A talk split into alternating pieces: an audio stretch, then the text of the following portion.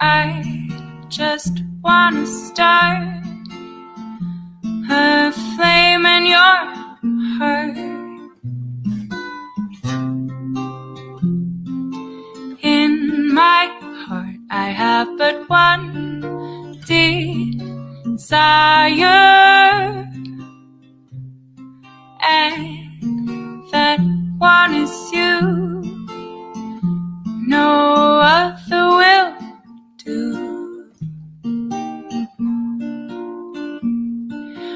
Lost all ambition for worldly acclaim.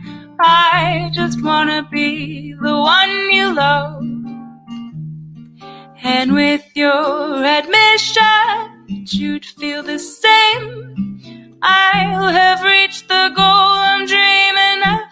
Believe me, I don't want to set the world on fire. I just wanna start a flame in your heart. I've lost all ambition for worldly acclaim. I just wanna be the one you love.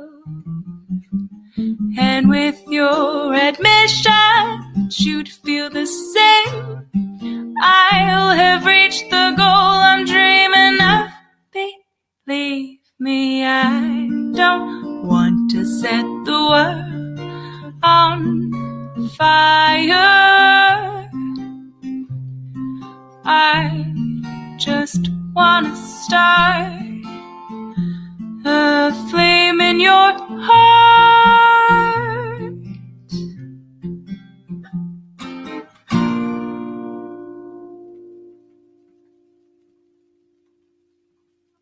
All right. Welcome everyone. So few delays there. My gosh.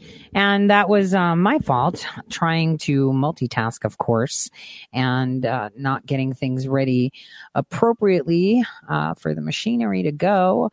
Uh, it's a pretty an insane Friday. It's the 30th of October, 2020. And damn, is that crow coming up real good? Uh, lots of crow being served. Lots of crow. Lots of crow. Definitely. We see that we are what? Just a few days out to the election. Just a few days. We're talking four days out for the election. And as I said to you early summer, early summer, I said, you know, things are going to happen. It did. Things are going to happen. It did lots of roadblocks. But we have been talking about their stealthy underground movements for a while. And, and the thing is, look, no matter how grim it looks, I mean, if we were talking about it last year, if we were talking about it in the winter, if we were talking about it in the spring and the summer and just a couple weeks ago as well, then it means we know. So if you know something's going to happen, you obviously can mitigate right? The thing is, the people don't know. And I've said this many, many times before. Division is the only way they win. The only way evil wins is by dividing the people. And, you know, you would think that it's the leftists dividing. But when we're talking infiltration, we're talking heavy duty infiltration. Heavy duty infiltration because they're the ones causing the division. Your own people are causing the division. See, my listeners, Millie Weaver's audience, you know, they all know, they all know exactly um, what is happening because we've been telling you. If you remember last year in the fall, said, Hey, you know, if all else fails in 2020, we got biological weapons, aliens, right? We put it out there. We told you. And it seems that the, the, the that this information that has been packaged so nicely by Millie on video and obviously me audio and, and written word. We've been telling the world what they're doing right? We've been telling the world what they're doing and nobody wants to cover it. You know, now people have to eat crow. I mean, the same people that were tweeting uh, Ali Akbar, trashing Million Eye, have to now show the world the facts because facts are facts and they're losers because they have tons and tons of money, tons and tons of time, tons and tons of resources, and not one of them can actually deliver the truth. Not one of them does any journalism. Not one. And you know, it's it's pretty funny, you know. This division is so disgusting. I mean, it's so sad. They prevent the truth from going to the people because of egos. Just like they did Shadowgate.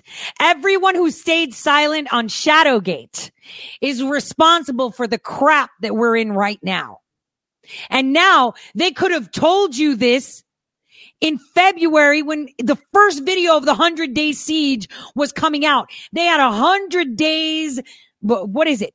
It's it's 4 days to the election. So they've been planning and training for 96 days. Hmm. And they didn't tell the world because of ego. Because they don't want to promote someone uh, that always has the scoop and doesn't have the resources they do. They just can't fathom that. They battle to prevent the truth from reaching you. Who? Not the left, the right. The people that are supposed to be on our side, the people that are supposed to be supporting our president, our republic, and our freedoms. Because divided, you're weak. And ergo, when you're weak and you're divided, you fight. Look at them. Look at them. I, I mean, You've known about this, right? You've seen it coming. Here's the report. Let me let me show you the report from February. February. Not yesterday, not the day before that. February.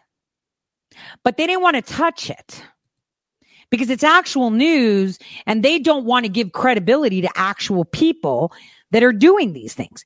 100 day siege.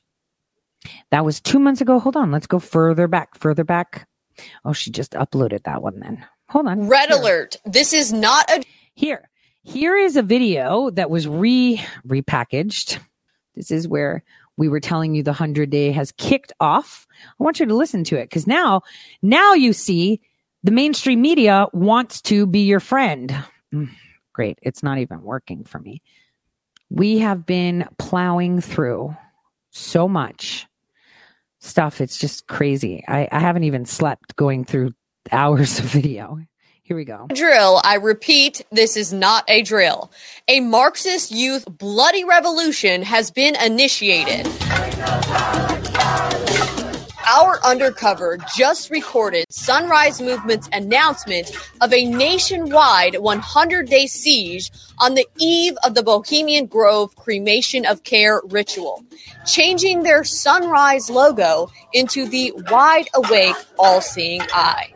They claim to be finishing the work of Reconstructionism, purposefully kicking off a continuation of the American Civil War this is really the moment that this broken system could after they get Biden elected through street tactics, they will overtake his administration. So now we're going to take actions they cannot ignore. On election day, they plan to take civil unrest to voting polls in suburban and Republican areas. They will be targeting Trump's poll watchers. The claim that they are agents of intimidation to keep black and brown people from voting. So as we ramp up to the election, we know there's a lot that's going to be stopping black and brown people and young people from voting. Polling places are being shut down, and we've heard that Trump has called for 50K poll watchers, which we all know that means there's going to be an army of terrorizers to scare black and brown people from voting. It's going to be rough. So they claim they are going to be protesting at the polls to help protect brown and black people. But minorities have had open access to voting booths just like everyone else. The real goal is to scare and intimidate conservative voters away by having these violent groups present at the polls. That's why we need to show up like never before. You really think they aren't going to physically attack Trump voters given the opportunity? It's time to win some. So after showing our power on election day, we'll actually start to dictate how we rebuild society. We young people, we really need to get out there and fight like our lives depend on it because it really does, y'all. The revolution is here, y'all. It is outside our doorsteps, and it's up to each and every one of us to decide who we are. Are we the vanguards of this revolution?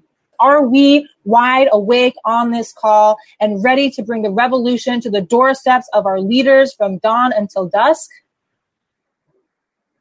I think we are. Looks like George Soros is down for another round of happy making, and he will send his goons after you if necessary. For more reports, you can go to band.video or millennium. Yeah, she needs to change that because she's not with InfoWars, but she needs to change that. So this is from two months ago when they kicked it off. Before that, we talked about it. Before that, there were more videos. And today, people have decided to do it. Why?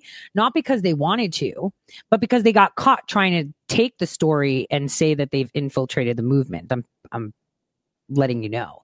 And I've said this before. And I hate it when I, I loathe, and I hate the word hate. I loathe when I, um, when I am so black hatted. but man, that is just, that was wrong. That was very wrong that they would silence questions and do things like that. I mean, same, same people. And it had to be done. I mean, even this morning when it, you know, Steve Bannon, who I have amazing respect for, played her clip and said, you know, yeah, she's got the receipts. And there was Jack Posobiec and, and, and Steve Bannon clearly said, yeah, so you've sat in on these Zoom calls. No, he hasn't. I know everybody's name who was on that Zoom call vetted down to the personas. Nobody else was in there. So he's lying to other reporters saying it's his, but that he's helping Millie in some way. Please take a walk. The thing is, the good news is, is that it's out there and the news should be out there. It should be out there, period. Because this is horrific. Now, aside from what they're trying to do, this coup, right, which is a very big problem in regards to unrest, right? We don't need that unrest in our nation. We need safety and security. That should be the first thing everyone, everyone that is a reporter, that is working within the government should be doing first is what? Making sure that the people are secure. We should be united in that. We shouldn't be separated in that. Again, these people are armed. I told you that it, the real work starts after the election. Uh, after this election, up until he gets put in, right, to office and sworn in, this is where the real work is. They want blood. They hate you so bad, so bad they want blood. And for me, the fact that the mainstream media, there's two, there's two things. And I want to say that the first one that I'm going to say can't be true. Because if it is true, none of them should be doing media. So the first idea is, oh, well, they don't want to, you know, you know, they don't trust Millie's or yours reporting when nothing has been wrong. Nothing. Okay. Let's pretend that's something petty. But the other thing is, what if they didn't want to report it because they wanted another Charlottesville? Hmm? What if they didn't want to report it because they wanted another Charlottesville? That's scary if you think about it. Because remember, it was the left and the right that were at Charlottesville. So the question is, you know, what if they wanted to have another Charlottesville? That would make more sense than the fact that they're petty. And that's it. For me, if they were petty, that's disgusting. Like all of them are petty. Like people are tweeting this handbook today. Oh, look, I got this handbook, this federal guideline of how to like slow walk things. It's like, um, yeah, I tweeted that days ago and Millie's been talking about it. I've been talking about it. It's not news. Why are you saying it's news now? So now what? Did they get caught? Did they get caught trying to set up another Charlottesville on our president? because suddenly everyone's mitigating and jumping in on the story. What's the deal? Oh, we didn't see the story. Stop. Stop. You see where I'm going with this? You see where I'm going with this? What now all of these, you know, pundits and investigative, supposedly journalists are coming out with the information that has been put out over months. Now, I want you to remember these people, I don't think they did it because they're petty. I think they did it because they wanted another Charlottesville. Like, th- that's the only explanation. Because if it's petty, they shouldn't be in this line of business. You're not supporting the people if you refuse to cover stories. See, I'll cover somebody's story even if I hate them, even if I don't like them, even if, you know, they wear underwear that offends me, or if their face offends me, or if, you know, whatever. The truth is the truth. And if you're a journalist and you're not covering a story because of being petty, damn. So because I don't think all of them are petty, I'm going to go with door number two and say that I believe that this infiltration has been taken to the point where they wanted another Charlottesville. Remember, the MIC is very smart and nifty, very smart, very nimble. And don't forget, Pelosi yields a lot of power, right? Here's, remember yesterday what we heard Pelosi say, right? Let me play it again because I found a good, concise clip so we can go through her mask holding talk. Well, she's very powerful, guys. But we are ready. I feel very confident that Joe Biden will be elected president on Tuesday, whatever the end count is. But on the election that occurs on Tuesday. He will be elected on January 20th. He will be inaugurated president of the United States. So while we don't want to be overconfident or assume anything, we have to be ready for how we are going to go down a different path. Uh, you said you're confident in uh, Joe Biden on Tuesday here. Uh, I want to kind of ask you to look into the future a little bit on coronavirus, but other issues that could come up here you always talk about your caucus and the, the beauty and the mix here. There's a lot That's of right. diverse opinions. That's right. Do you think, though, that that could be a problem, whether it be on coronavirus or some of these other legislative initiatives, uh, environment, voting rights, John Lewis, those things, where, where, where it's, it's pushed too far and that there is a schism between more moderates in your caucus, caucus and, and, and liberals, No. what they intend to do, and why? No. Why? Uh, and no, I don't. Uh, our caucus has a beautiful array of thinking of generational, gender, gender ID, ethnic background, geographic differences, and the rest. But the one thing uh, that unites us is our commitment to America's working families.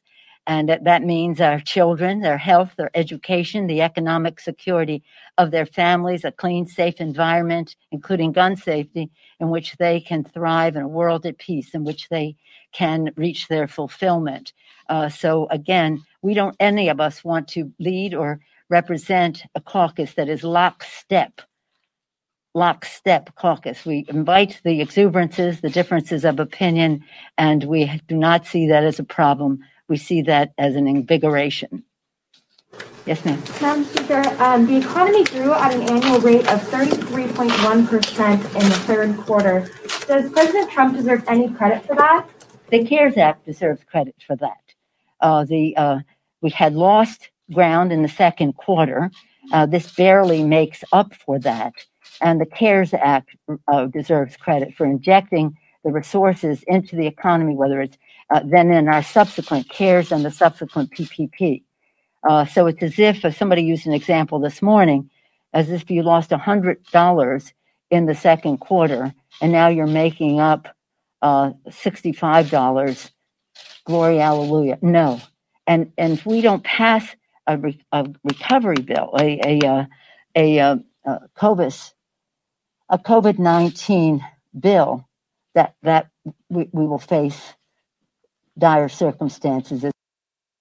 So I want you to take a think for a second what I'm telling you because, you know, if we fail if our nation fails, the world fails. They've started lockdowns and FEMA camps for people refusing to get testing in other countries, right?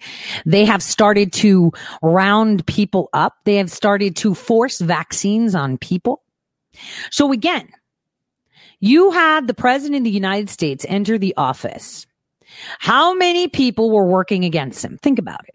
He had the FBI, the clandestine CIA, the visible CIA, private contractors, the military industrial complex, State Department, his own previous joint chiefs of staff. It was not Miles Taylor. Uh, you know, his own people that were in his office that were supposed to be upholding oath of office that they took against him. Do you not think that the media, we're not talking about the clearly insane, you know, bought and paid for mouthpieces of Pelosi media. We're talking the media that you think is on your side minus couple people that you can count on your hand. You think they weren't in on it? Why would they? Didn't we tell you about the Great Reset? I think Millie and I were having a conversation over, you know, uh, COVID and this Great Reset and how they're going to bring in all these things back in March. And we were telling you guys what they were doing. Now, now, four days out to the election, four days before they storm the streets with guns and Kevlar vests, they decide that they want to talk about it because we made enough noise to get heard because they were muffling us out. Do you see how they stomp you out?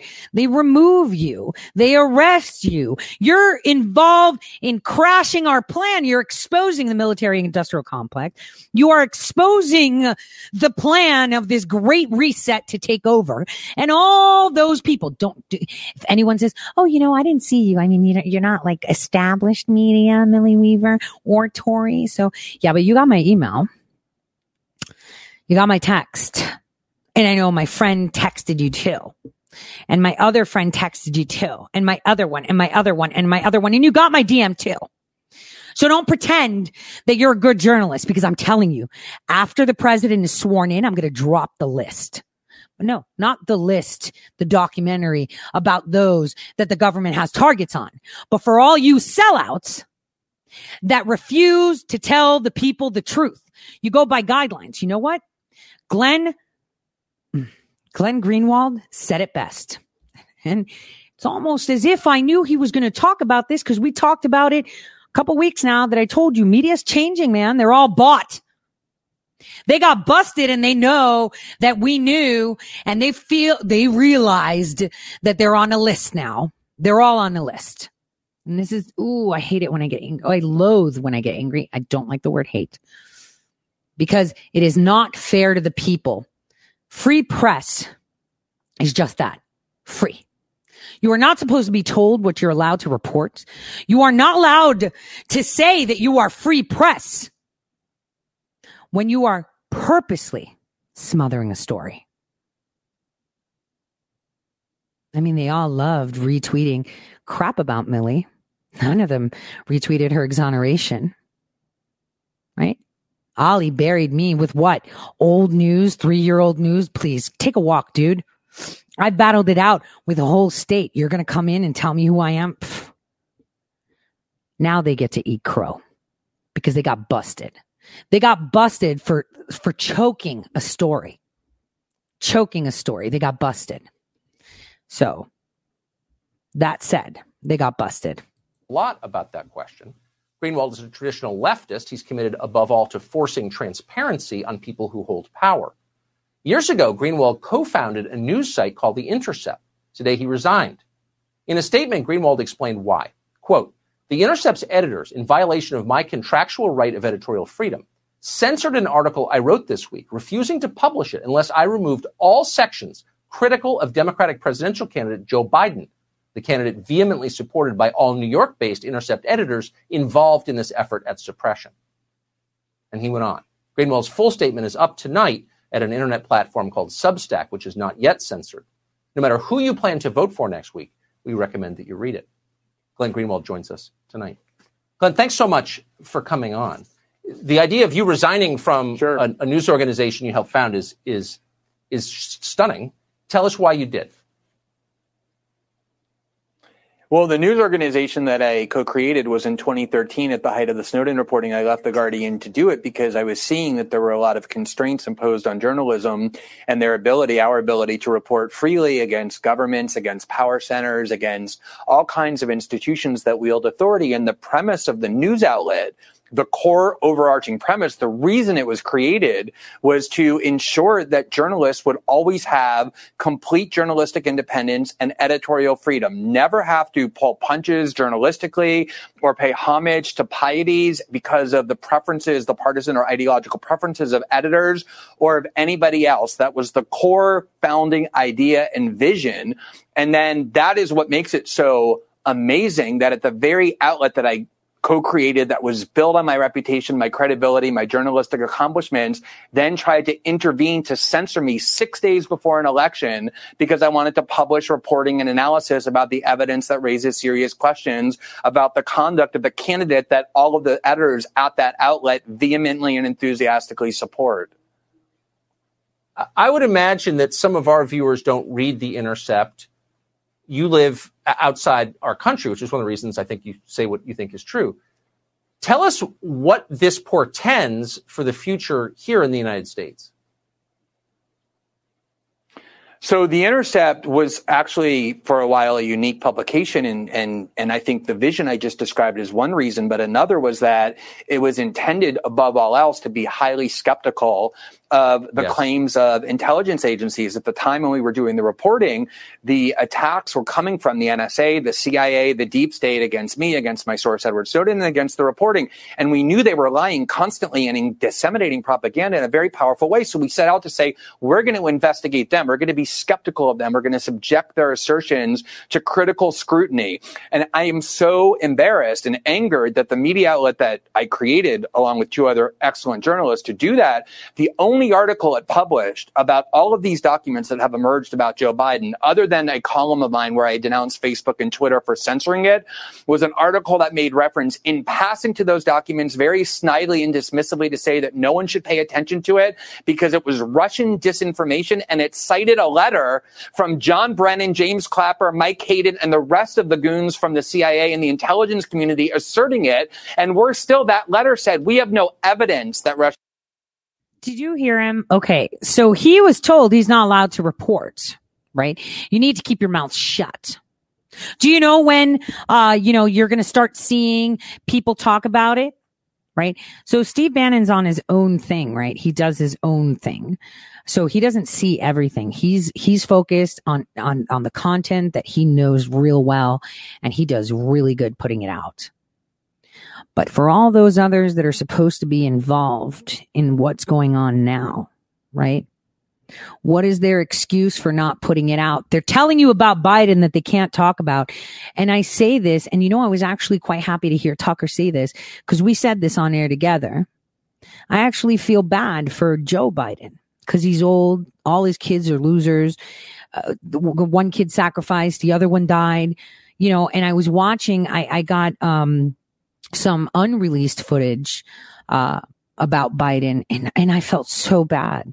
I was like, he's in a crack house with these sketchy little girls. And all he's thinking about is sex and getting high. I mean, that is such, his soul is so tortured. And I know a lot of people are like, he's soulless, he's this. It pains me to see a human being have to go through that. And I said this before.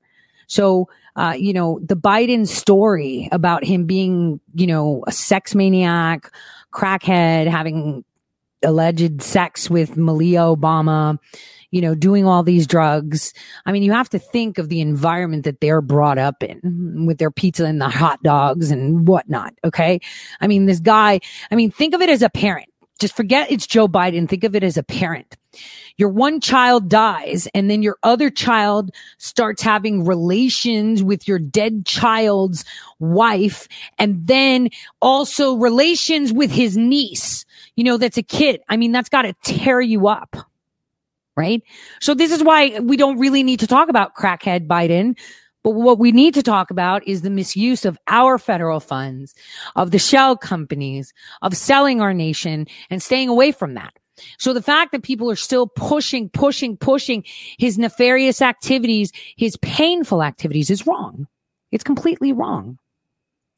Uh, you know, we can say it, we can mention it, you know, and you know, he's, he's got fetishes. All right. Nobody wants that out there. You know, nobody wants a perverted face out there with compromising pictures. Right. And the thing is, as a parent, I'm pretty sure Joe knew. I'm pretty sure he knew something of it. I'm pretty sure he knew. And he must have been killing him thinking, I've given you everything. You gave him everything, but you gave him the demons too, man. So it's, you know, it's, it's hard. So stepping back. So the media, the mainstream media didn't even want to talk to Tony, right? They didn't want to talk to him because they didn't want to see, uh, you know, his documents. Uh, they were very careful. You know, he came out and did his own presser. Tucker brought him in and said, let me take a look. Let me sit down. You know, cause everybody, anybody that's an unconventional whistleblower, they put to the side because it's not part of their marching orders. Remember, most of these people you see on your TV have all served or have done reporting from in the field. They're complete assets. Okay. I've said that complete assets. Most of them work with the agency at some level. So the fact that they knew that there was being a very well organized coup that we have been sending constant information to the FBI. Like every time we would sit down and, you know, we, we have this one person on the team that is so incredible, right? So incredible. Uh, you know, I, I, I, I don't know how that person, you know, got away with some of the stuff they did, but, um, you know, this is, this is real stuff. These people are dangerous. You understand that. You see them screaming and everyone's laughing about the screams and everything. But do you remember when they were peaceful and they were dancing around the old man and the young lady smacked him? if she had a gun, she would have shot him. That is the insanity that they're demoralized. Remember that. And so now here we have an actual reporter who was being used by Edward Snowden, of course, so that Edward Snowden can prove his case that, you know, the intelligence community lies because there was a lot of flip and flop. He did what they wanted. They turned on him. He didn't turn on them. And then he turned on them and then they turned on him. But he was putting out truth, right? And he co-founded that. And now for his, no, no, no, you can't, no, we're not going to be talking about this. So he is the co-founder of that and was told not to speak about it. So tell me how many of those blue check marks you follow that are supposedly great reporters and report news that you need to know actually talking about this. Um, because as you will see, he goes into, well, we should listen to him, you know, how appalled is. Like he wasn't allowed to put out information, written information about you know, the shenanigans of Joe Biden at all. Russia's involved in any of this. The Intercept omitted that phrase, simply cited that letter to try and encourage people to ignore this evidence on the grounds that Russia had manufactured it and that the evidence was fabricated, even though there's never been any evidence that, that that's been true. And everything since has disproven it, showing Russia was not involved in any of this. And nobody, certainly not even Joe Biden, disputes that these emails are, and other text messages are completely real and authentic. So he tells you that they cited a letter signed by Brennan, Comey, Clapper, and General Hayden, MIC, Jones International Group, Clear Force, you know, the people exposed in Shadowgate that no one talked about because they don't want to give you the news. And if it's because they don't like Millie or me, or because they thought Millie was guilty, which was not the case, or they believed every fake site out there, or the fact that they were dismissing Patrick's claims, they shouldn't be reporting anything and nobody should be paying any attention to them, period. Because that was one of the biggest stories. You can't hide the truth. And this guy is telling you these people wanted to hide the truth by using the corrupt letter as a shield. So you should ask them, what was your shield? To not tell us for over two months that you've had it clearly laid out that they've done this. They've got a hundred day plan. They're doing this, constantly reporting, constantly tweeting. You know, wasn't it Millie that tweeted out, Hey, Lindsey Graham's house is going to be under attack? right? And that way, Lindsey Graham wasn't attacked. Why is it that they're allowing this to happen? It's the same thing as Charlottesville. They're all freaking in on it. It's horrifying. So what you're watching is agencies of the U.S. government turning their awesome and unconstrained powers against the American population. This is the real story of the last four years of the Trump administration, which is that for a long time on the left, there was a healthy skepticism of the CIA. Yes, there was. There was a lot of anti-war activism in the Bush and Cheney years. Um, that has all disappeared. And the reason it's disappeared is because the CIA, from the very first days of the Trump administration, even before he was inaugurated, devoted themselves to sabotaging the administration because Donald Trump questioned just a few of their pieties. And that can't be done in Washington. Whoever does that must be destroyed. And so the CIA and the deep state operatives became heroes of the liberal left, the people who support the Democratic Party. They're now in a full union with the neocons, the Bush Cheney operatives, the CIA, Silicon Valley, and Wall Street. That is the neocons, the Bush CIA operatives, the McCainers, the, the Lincoln Project, all embedded where Mercer's been dropping some freaking serious cash.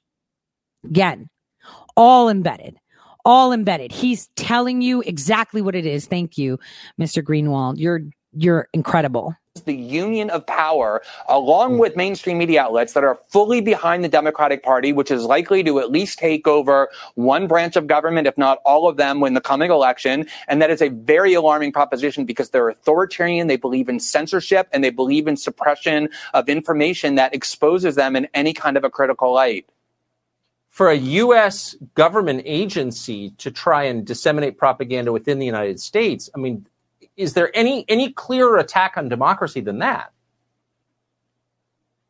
So when we were doing the Snowden reporting, one of the things that brought Edward, induced Edward Snowden to come forward as someone who had worked in the CIA and the NSA was his anger and horror that the tools of the NSA had been turned on the American people. They're supposed to spy right. on foreign adversary governments, but they weren't. They were collecting our phone records. Same with the CIA. They're trained disinformation agents. That's what they do. They lie for a living, but they're supposed to do that in other countries where we want to induce some sort of change, overthrow a government, topple a regime, whatever quote unquote interference the U.S. government wants to do. The way we're also upset that Russia did in 2016. That's what they're trained to do. The law, though, and the obvious foundational prohibition on having a, a, security state, a national security state after World War II, was it was never supposed to be turned domestically. They weren't supposed to be involved right. in our politics or disseminating propaganda. Go turn on any of those other cable networks or pick up the op-ed page of any of the biggest newspapers, and all you'll see are ex-members of the CIA, the DOJ, the FBI, the NSA telling Americans what they ought to believe. They've infiltrated the means of communication domestically. They do it through leaks. They do it through clandestine operations and through lies. They propagandize the American people in a way that is incredibly dangerous no matter what your ideology is. I totally agree. And I'm ashamed of the times that I made apologies for those agencies or this behavior. I really am. You, you are telling the truth. That's, that's really clear. Glenn Greenwald, congratulations on getting out of there. Good to see you. See, that's what has Thank to happen. That's what has to happen. See, that's what they do. A disinformation sometimes, keep in mind, is necessary. It is very necessary sometimes. But purposeful suppression of news, news that can affect you, news that can cause you harm if you're not aware of them. Like how many of you are going to go out shopping? Did you know that there was a toilet paper shortage already? Yeah, there is. Because see, the leftists know, but you don't because the right didn't want to report this story, which means they wanted it to happen, which means they're anti-Trump, like it or not, because it doesn't pay the bills if there's peace. It doesn't pay the bills if President Trump makes America fucking amazing. It doesn't pay the bills for them because they're irrelevant. None of them are doing any research. None of them are pulling it out. That's the way it is. So, you know, I got four emails today. Um, one pertaining to a contract that I have that said, yeah, you know, so this whole week you're getting nothing. Um, yeah, you're getting nothing because, uh, bottom line is, uh, you are, um, not working because we're taking the week off to observe elections. Guys, how many of us have taken a lunch break and been late and dock time because we went out to vote. Now they're taking the whole week off.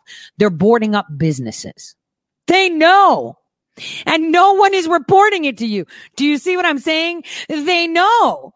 And no one is reporting it to you. Let me walk you through what we've been talking about. So, uh, you know, what's what's incredible is the great thing is is now I know who the people are that won't talk about information that's necessary. Hold on. Let me let me so this is from October 28th obviously I always tag Rick Grinnell because he actually listens to the people. Um, he's actually trying to make America great. He's actually trying to fix the problems that we have within our federal government. Now, if you noticed, um, we talked about this yesterday. We're going to go again on it and the day before because as you can see, this was out on the 28th of October. So democracy defense. So what federal workers are supposed to do. I have the whole handbook. Um, you know, this is how they're telling them how to cover themselves electronically, digitally, uh, referring to the EFF site for more tips. This is how they are going to organize within the lines of, you know, um, stalling the government so people can't work and what they're going to do. The Fed flu, I pointed out because it was like, you know, keyword here. And, um, here we have uh, the roles, what they can do, actions that they can do, some strategic action. Now, let me play you. This is a two minute clip that Millie, um, you know, put out yesterday because listen to this. It was supposed to go to someone that was going to be on television and they were going to report on it. So she quickly, quickly, like in a, in a hurry, put this video together. So it's not like your typical Millie super concise video. And I said, just put the good parts. I want people to know about the federal workers because we need the federal government to be aware because if they're called out, they won't do it because they're going to lose their job. So it's very important that we do this. Where is it? There we go. So Millie put this video together, listen, to put it out. Turns out the person that was going to take this so they can put it up there didn't want to do it because it was Millie and I. And, you know, they don't want to because they're friends with Ali Akbar. And so they refused to put it because it was Millie and I you know, Ali Akbar said she was part of a satanic cult and then, and then I was some really bad person. And then they made all these videos, hence why Alex Jones resigned, right? If you heard the news. So this, this is, this is a, this is a big story considering that someone that was supposed to be for the people, someone that's supposed to be for President Trump refused to do this to alert the people because they wanted to be petty. You see, so that is a petty, but I'm telling you, I don't think everyone's petty. I'm just thinking that they were banking on getting some more of this Charlottesville because it pays to be on the MIC payroll. I mean, a lot of them have money coming in and nobody knows where it's coming from. Hmm? That's the truth. So let me call it a this. Our let me play this video for you that she put together within an hour for me so that I can send it over undercover inside the Sunrise Movement was able to obtain exclusive video footage inside Zoom chats where Shutdown DC, BLM, and other leftist organizations are coordinating a multi-level coup action exercise utilizing insider help from Democrat Party members as well as federal employees and intelligence contractors. I'm a management and programs analyst. I work in the national security community. I spent three and a half years um, as a contractor at DHS HQ. If you read the mainstream press, like they all have signal accounts, text them, leak everything you can. The journalists I've dealt with have been super ethical in ways to shield me to be the source of the leaks. Groups on the outside being did you hear that? He said that the, the that they've been leaking material right? So we've got this. I have every single person that's in there. I've researched them, found them, know who they work for, where they work for, and all the personas in there too, down to the Jane Does, John Does that, um, you know, try to obfuscate. Their chat is incredible, asking questions like, how can they, uh, you know, uh, hide things that are happening, you know, how they can do things. Uh, you know, I am doing this and that. D- dude, there's like three hours just for this federal worker call. Okay. These are people that are, you know, lead counsel. I was tweeting the crap out of it two days ago, right? Here's a screenshot. This chick works at the Department of Labor. Here's a screenshot. This chick works for the Department of Energy. And, you know, no one wanted to report it right? Because they don't, mm, what? We've got them dead to rights. They're talking. It's their voice and they're even telling you their position. This woman here, terrifying. What she did in Nicaragua, she is a mind and a force to be reckoned with. She is a scary person. If she's in, shit's real. Okay. This is like having Bolton, right? And his strategies in El Salvador, let's just say. It is very terrifying. That's why I said, do you know who Maria Stephan is? Look her up. That's why I said that a couple days ago. That name, that person, her file on Wikipedia is thin. You got to do some digging because they cleaned it up. Being able to show uh, solidarity with federal workers. making sure that we're naming what is happening as a coup. Totally agreed in the shutdown DC conversations that I've been having, and that's not on the federal side. We um, also are often saying that we call it a coup. They plan to shut down Washington, D.C. and other major U.S. cities starting November 4th until Inauguration Day. Do we have any plans for how to respond if there's a coup? come to BLM Plaza um, anytime after 4 p.m. on election night. Hold on. So I want you to see this. There's, um, oh, it was right before it or is it in here? Let me, let me just go a little bit further back. The jail support training. They have gunshot wound training. They have jail support training. They have training on hand to hand combat. Like these people are insane and they're federal employees. You guys, we're paying their salaries. They should be rounded up and questioned just because of this video to avoid what they are looking to do. This is pure insanity. Anytime after 4 p.m. on election night. On the 5th, we're going to uh, shut down the White House. Map the White House and know every access point so we What they want to do is what Nancy Pelosi said. Remember what she said? Remember what she said? What was the word she used? Fumigate. Fumigate. She said fumigate.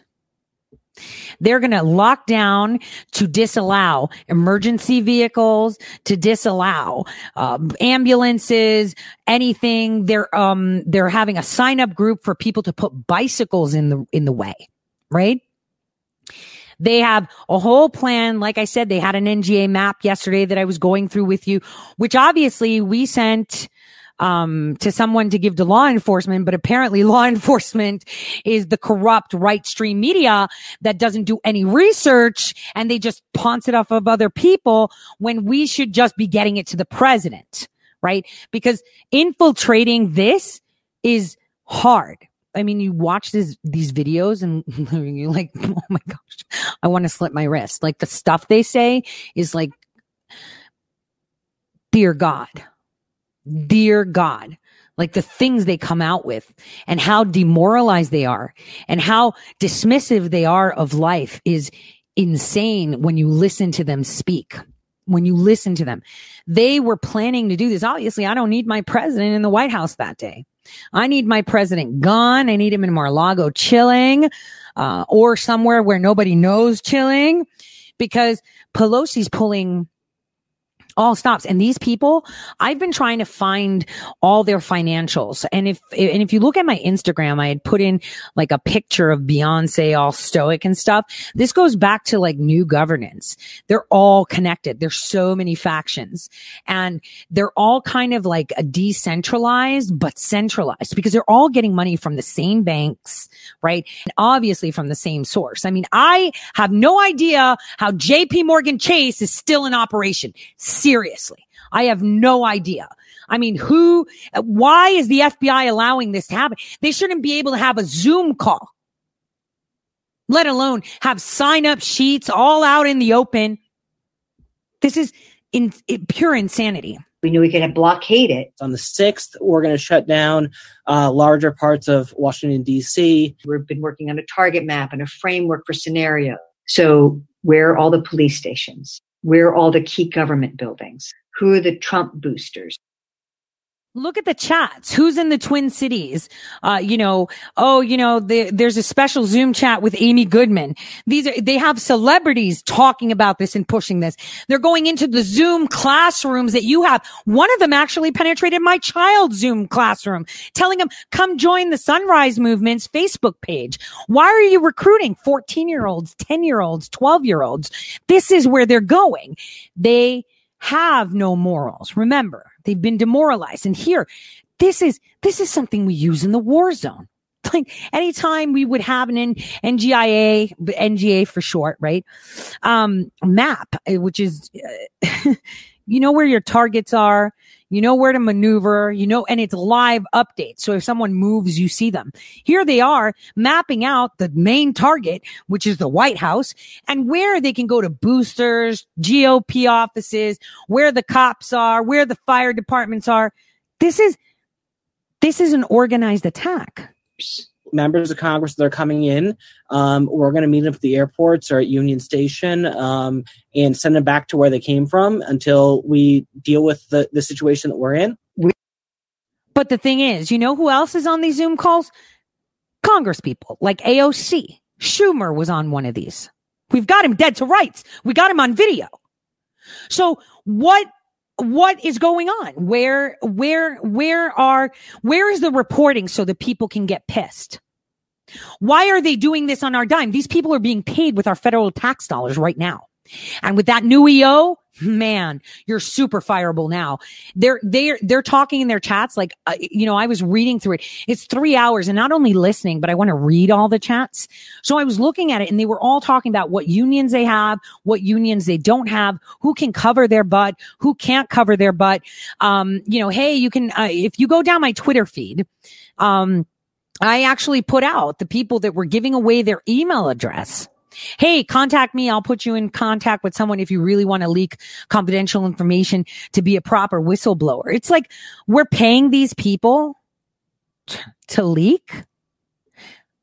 This is, this isn't, this isn't how it's supposed to go. We are going to be in a crisis, but we want it to be one that we are creating. Whoever's got the guns can win. Let's take over. Whoever's got the guns can win. Remember, I told you a couple weeks ago, these people are coming armed. They're coming hard and fast. And Laura Loomer was right. Look at what they're referencing. Do you see what I'm saying? No, that's the thing. They know you have guns. You see what I'm saying? They know you have guns. They want blood. That's exactly what they want. They want blood. And if you don't come out on the street, guess what? They'll have a buddy of theirs that's going to sacrifice himself so a war can spark up. you know, kind of like we did in the Ukraine. Okay. Kind of like they did at other times. They'll shoot each other to, to, to instigate. You see, this is where we need to just stay out of it. Let them kill each other. Don't go there. Don't come out with your guns. The president's got this. The president already has all this, right? The people don't. Okay. Our president has got it. Um, he's got this. The people don't. The people don't because the media isn't doing their job. They need to do their job. You have unlimited resources. What do we have? We have tips. Nothing. And yet we're doing this. So they have unlimited resources.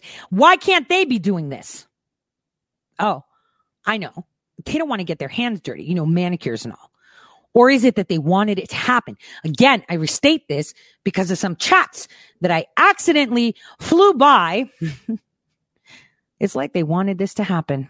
For the buildings. If there are people that are willing to do that, we should support them. Get ready to shut your city down on the 4th or the 5th. Regardless of who wins, the left plans to take over. Our under You get it? And I told you that they want blood. I told you they hate you. I told you that. I just am, I'm, mm, I don't want to say, I'm, I want to say angry. I'm actually disappointed. I'm disappointed. I'm disappointed that the people didn't know this. I mean, I'm, I know that our administration knows it, but I am so disappointed and so ashamed at these journalists. Like, there are people that are planning to go trick or treating. There are people that are going to be out voting and they don't know that they might be in danger. I mean, we have all the cities on a list where they're going to do it. And like I said, they're armed this time. They bought Kevlar vests. They're ready. And the, and, and the job of the free press, and I, and I say free press, is to let the people know. And, and that's a concern. Remember, these people, uh, scream and they dance and they act crazy, right? But could you imagine them with a gun in their hand? The people that are screaming that they want to kill babies, that they have guns in their hand and they have another 100, 200, 300 people. Peer pressure, everyone armed. Let's get them. It's going to be like a purge. This is why the free press should be telling the people. So, I mean, think about it. Is it because it came from people that aren't them and they don't want to? No, I don't think so. I think it's because they wanted it to happen. They wanted another Charlottesville, but this one would be bloody. They are playing into, again, I've said there is no left and right. It is not about Democrat and Republican. It's about being free. And the quicker you realize that it has nothing to do with parties and that these pundits and media personalities are one in the same, just like the Democrats and the Republicans are, with a few exceptions, of course. We're talking majority, broad brush. The faster you can realize what's wrong the faster you can realize what's wrong with your nation. The minute you understand, they are giving you the illusion that there are two parties. They're giving you the illusion that you have to be Black Lives Matter or Blue Lives Matter. No, you could be both. And no, you don't have to be a Democrat or Republican. You could be in the middle, just like me. I like to stay right in the middle. Pan metron ariston. Aristotle said it best. Socrates said it best. Plato said it best. All these ancient philosophers have said it best. Everything in moderation. So why is it that you still think red, red, red? Look, we're all voting red because we need President Trump, period. Like I said, the hard work after he's inaugurated is to impeach every, impeach and recall every single one of the clowns by going one by one through all of their financials and finding all their shell. It's not hard. They don't even hide it because that's how arrogant they are. That's why most of them have been selling stock and filing extension amendments all of 2020 because they know what's coming and nothing can stop it. But for now, you need to understand that in four days we have elections. The 5th of November. Listen to my show last year. I said, remember, remember the 5th of November. My show that I never aired was about the 5th of November, 2020. That was from 2018. Just like in 2018, I told you Laura Loomer is going to be congresswoman. But you know, conspiracy theories, not validated. I got three years of a track record. So you could put that there. The bottom line here is that we need to remember four days. The only one you need to listen to is your president. Do not tweet out. Do not Facebook out. Do not Instagram out. Do not even DM who you think won. You listen to your president, you chat in your groups, and that's it. Nothing else. Do not give them any reason to cut the cord on your ability to communicate. Do not retweet things. You listen, retweet your president. I mean, they, they can't ban you for retweeting the president, but do not give them the option. You post whatever you, you want. Do not mention who won. I'm telling, I already know because I've sat in on their stupid calls. You know, these Pakistanis that work for Twitter have big mouths and they like pretty girls. So I'm telling you, all their plans They are ready and armed. Ready and armed. Armed with the delete button, armed with the your ban button, armed with the everything button. So, and I'm sorry to say this, but just listen to your president. Don't listen to any media, just your president. And, and, and I tell you that. You listen to the OG, man. Like seriously, for those of you that follow Q, who do you want to listen to? Is decoders or are you going to read the stuff as it is, but text and just make of it what you can? You're supposed to let it speak to you. No one needs to spoon feed you. You're smarter than that. We're stronger than that. As a nation, we're smarter. And you know your president tells you everything you need to know. Everything. Everything and anything you need to know, your president tells you. So again, I hope, and like I said, remember I said that it's going to be very eye opening for you guys and th- division is not, ne- you know, needed now, but you're going to see a lot of things. I told you this was coming. You're going to see a lot of things. Now, I didn't expect them to run and cover their ass by reporting this. I didn't. I expected them to run into that whole, you know, new Charlottesville thing where they do their own IIAs. They make me sick because I want to believe that that's it rather than being petty. Because if it's being petty, you should not be in the media, period. And every single American citizen should call you out for that. Every single one. Either way, I'm going to drop a list with all their texts and how they discuss things. Yeah, I have all of it.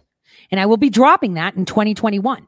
That way, for all you, uh, you know, journalists, and I'm using air quotes, that, you know, take paychecks elsewhere and collude against the people and what stories you want to thump, it's going to be out in the open.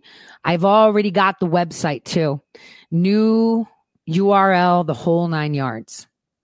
And the whole world will know that all of you are not there for the people. This isn't your calling.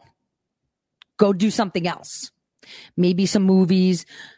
No, the people have had enough. We have had so much fake news. We've never voted since JFK. Never. They've never allowed us to have a vote. Even President Trump, who won, that vote was skewed. For every vote President Trump had, damn machines were taking a fraction of it and giving it to Hillary. So you have never voted. We just broke the machines because so many people came out that they had to manifest new voters.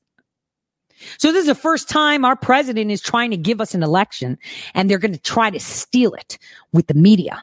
They're going to try to steal it by telling you who won. Pelosi already told you that. I don't care what the numbers say. Joe Biden's getting inaugurated. Period. Not if you get arrested first, Nancy, because your shell company has been funding the sunrise movement. Booyah.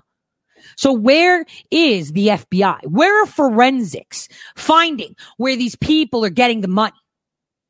Where are they? Are they working for Pelosi too? Are they part of the military industrial complex? Your shell companies do not have, you know, some kind of shield that is impermeable. We can see everything. So aside from you know, these children lying down in the streets, these children screaming. They've now armed these insane individuals. And now we have the federal employees working to slow walk processes. Don't do investigations. I mean, they have people from Metro PD talking to them in some videos. FBI agents talking with them. Dude, who is the FBI agent that is giving them advice and getting paid to allow them to cause chaos in Washington, D.C.? That's what we need to know. So, you know, again, I said this was coming and I said it was going to be at the end of the month, right before it, that you're going to see things you do not want to see. You're going to wake up. And, you know, yesterday I was so excited. Someone tweeted something out and use the word Brennan as it's been Brennan. And I was like, it made me like, I actually had tears of joy because I was like, wow, you know, people are awake. They can see right through it, right through it. And that was perfect. because that is how we become shareholders in our nation. That is how we move forward as a nation. By being together, united under one cause, which is to uphold the Constitution of the United States. Not for someone to be reelected so they can get gym membership and, you know, power that they yield, but to actually create a future that's incredible. This is the United States of America. We shouldn't have potholes. We should have streets paved of gold. We should have the best freaking bridges ever. We shouldn't have, you know, slums. We have so much money. Why don't we have any? Ah, I know. Military industrial complex. Hence why we need to be in a state of chaos so that the media can make money. I mean, if they have no fear porn to push on you and no, uh, you know, radical news to push on you, they're not making money. And that goes for both sides. The illusion of both sides. When there's so much to talk about. I mean, you know, here we are looking to the stars and we haven't even explored the whole planet. And there's places on it that we're not even allowed to go. There's tons to do. Tons. So there is no excuse. So, um, on that note, we're going to fill up our coffee quickly and, um, I'll be right back. In the meantime, we're going to watch, uh, my favorite guy. Wait, because this is the land of confusion, right, guys? And I think that's very fitting for our intermission.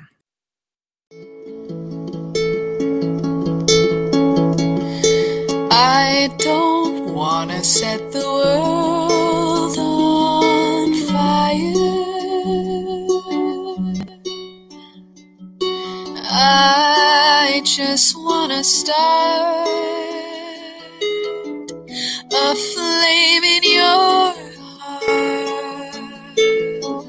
No, you won't be safe in Joe Biden's America. So, um, yesterday, if you noticed, I tweeted out this picture. You see this? She's a Department of Energy employee. You see that? That's one. And you know, I, I'm, here's another one. She's the one that actually gave her email out and I put it out there. She put her email, uh, to find whistleblower support. If you contemplate on being a whistleblower, you really, really should get legal advice beforehand. There are some excellent civil society organizations that will get you legal advice for free. You may find you have more options that you, than you think. You might find you have fewer. If nothing else, you'll have a solid basis for making a decision. Note, there are over 30 different whistleblower laws depending on what organization you work for. And so we ask, can you name a few? I think count every vote as an email signature and Teams icon would be super powerful if spread wisely. So what they wanted to do was put like hints, um, you know, into their email that they stand in solidarity. So this is what Laura Robb was answering during that conversation, who by the way, she's also a federal employee. Okay. And then she says, if you need help finding, and she gave her email address, um, so here's this one. She's at the Department of Labor and she's counsel for the Department of Labor. Okay. She's a lawyer for the Department of Labor. You get this? These are the people that are on, on, on our tax dollars are, are actually doing this. But, you know, I already knew. See, like I said, I'll be serving crow. Not yet though. Crosses to bear, hurdles to jump. Unafraid because I have you all. And this is from the 16th of August when stuff hadn't really gone down, right? So regardless, I still have a heart. I still get miffed, right? but the idea is what you need to understand is that we are at that point. This is about our freedom. This is about our nation. And like Rick Grenell said on that video a couple days ago, something that I've been saying since 2018, gut them all down to the freaking janitor, man. There's tons of Americans that would be more than happy to get $15 an hour shredding paper at the State Department. And it, you know, there's tons of people that can sit there and clickety clack at a computer and send emails and arrange appointments. We do not need careers. We do not need them. Done, done, done. Said it 2018. We need to gut it. That's the only way we fix it. Gut it down to the janitor because they're all compromised. Gut it, gut it, gut it. I've seen it firsthand. You guys, these people are relentless and they'll do anything to keep their jobs. Like if you look at the chats in the video, they were like talking about which agency has unions, which doesn't, and how they can be protected. Nah, the unions are nothing but Democrat lobbies nationwide, nationwide. And corrupt Texas has actually used state tax dollars to go and collect union dues that are overdue. I don't understand why a Texas taxpayer will have to pay someone out of their own pocket to go collect union dues. It doesn't make sense, does it? We need to bust the unions. We need to get rid of all these clowns that don't do the work in a humble way. Man, working for your, for your nation should be a privilege because you are helping this well, make this a well-oiled machine. You're not supposed to be benefiting from it. You're not supposed to have job security, right? And think that you can't be fired. You have to want to serve your nation. There's a lot of people that hadn't made the cut to, I don't know, go into the military because they had bone spurs or they were diabetic to a point, you know, that can't be controlled or or for example they had a sex change right? And you know you, i don't want someone that needs hormones on the battlefield with me that may or may not have their hormones with them right? So all these people that have a calling that want to serve their nation right? And they couldn't go to the military. Why can't they service in the capacity of working for the government? Why are we getting these you know boutique you know spit outs that are groomed from a young age? No. This should not be how it is this is a nation of the people, governed by the people, and it should be run by the people, not the establishment. And that's how it has to be. This is why I said the minute our president swarmed back in, we will gut it because you know what? We've got six years, six years, six more years of President Trump, six. And we need to make sure that whoever fills those shoes, because man, they're not going to let go. They're going to slide in someone like Cruz. Now, I know a lot of you love Ted Cruz, but he's doing it on purpose. He's a smart man. He's not stupid. He's not stupid. He's not. What we need is to make sure that the shoes that are massive, that are going to be filled, that are President Trump's, if by any chance a snake that's wearing a human suit that's itchy in it even attempts to look at them, we won't have a problem because we'll have fixed our state and local and we have purged the judiciary because our president is going to fix the most rotten portion of the three branches of government we have. Yeah, the legislative is corrupt. Shit. We know that. Executive, now it's not. But the judicial, now that's a problem. That's the last line. That's like end of the line. Constitution is the last barrier. And when that's corrupt, damn, your whole nation's corrupt. And right now that is, and I've said this, the judiciary branch is the problem. It's not the executive. It's not the legislative. And you'd be like, what are you talking about? Look who's in legislative. It is but we know they're clowns. Like we can see it. I mean, you could put up their financials and say, what the? Right? Like, remember when Laura Loomer, Comcast had blocked her? Well, lo and behold, Lois Frankel owns shares in Comcast. No shit. Hmm. So, um, what we need to understand is our president is following through on the judicial. I told you. I told you that from the minute he gets into office, he will replace every single Supreme Court justice except for one three down, five more to go. So he's going to fix that. He's going to fix district, federal, the oversight. He's going to fix that. If he fixes that for us, we got the rest. We, the people, can do this. We're shareholders in this nation. We are not there to bow down. We don't want to be a global nation, right? We want to be the USA. We like our hot dogs, Star Spangled Banner, baseball. And what is going on with the Mets now? Like, are they canceled? Are they being sold? Whatever. And, um, that is what we're all about. And all of us are going to take them all out. We're going to gut the people that we can elect. Now, for the people that get appointed and hired, well, that's a bigger story. I mean, considering that the lawyer for the Department of Labor is coaching people on how to leak information and how to slow walk processes and investigations, damn, that's a really, really bad, bad move. Super bad move. Super duper bad move. Like such a bad, bad move. So, um, the president, is he live? He's live. I want to listen to him and see what he has to say for us today. Here we go. Let me put him on. is done to this world. And just remember it. Just remember it. And next year will be the greatest economic year in the history of our country. You see what's happening. 33.1%. Nobody can blame. They can't believe it. They don't like talking about it. You know, they don't like talking about it. You have a new thing going. It's called. Thank you. Thank you.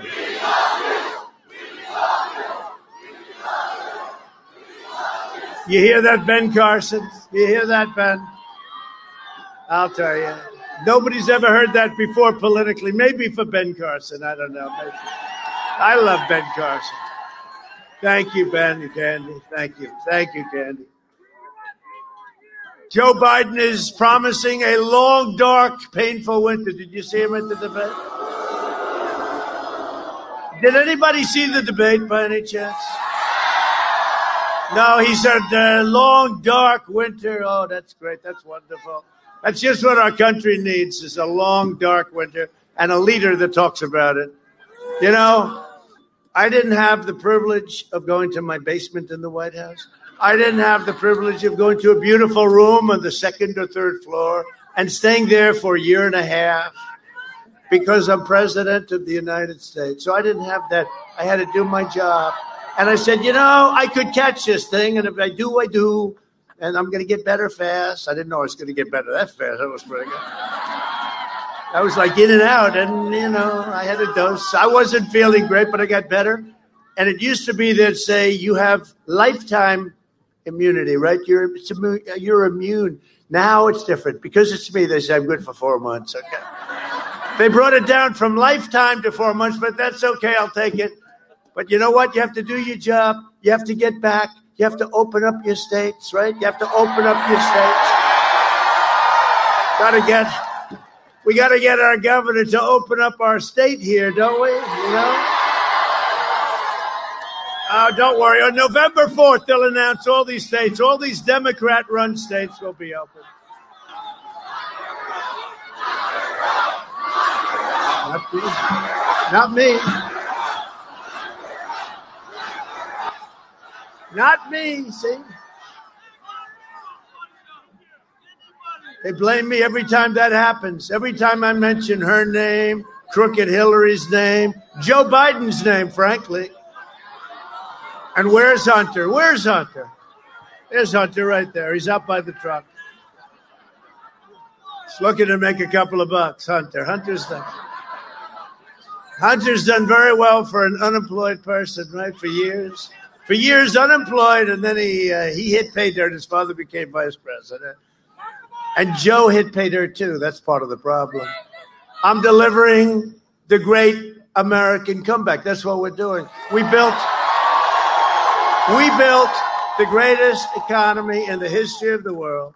Best unemployment numbers, best everything. We had 160 million people employed. We were never even close to that number. And then one day, we saved 2 million lives. We had to close it up. How about that decision? We had to, oh, how horrible to have to make it. We understood the disease. We learned the disease. We have to protect our seniors, especially if they have problems with the heart or diabetes. We opened it up, and now we're at a level. I used to talk about the V. This is a super V. This is the biggest number, 33.1, and the news doesn't want to talk about it because it's positive. They only want to talk about negative when it comes to us.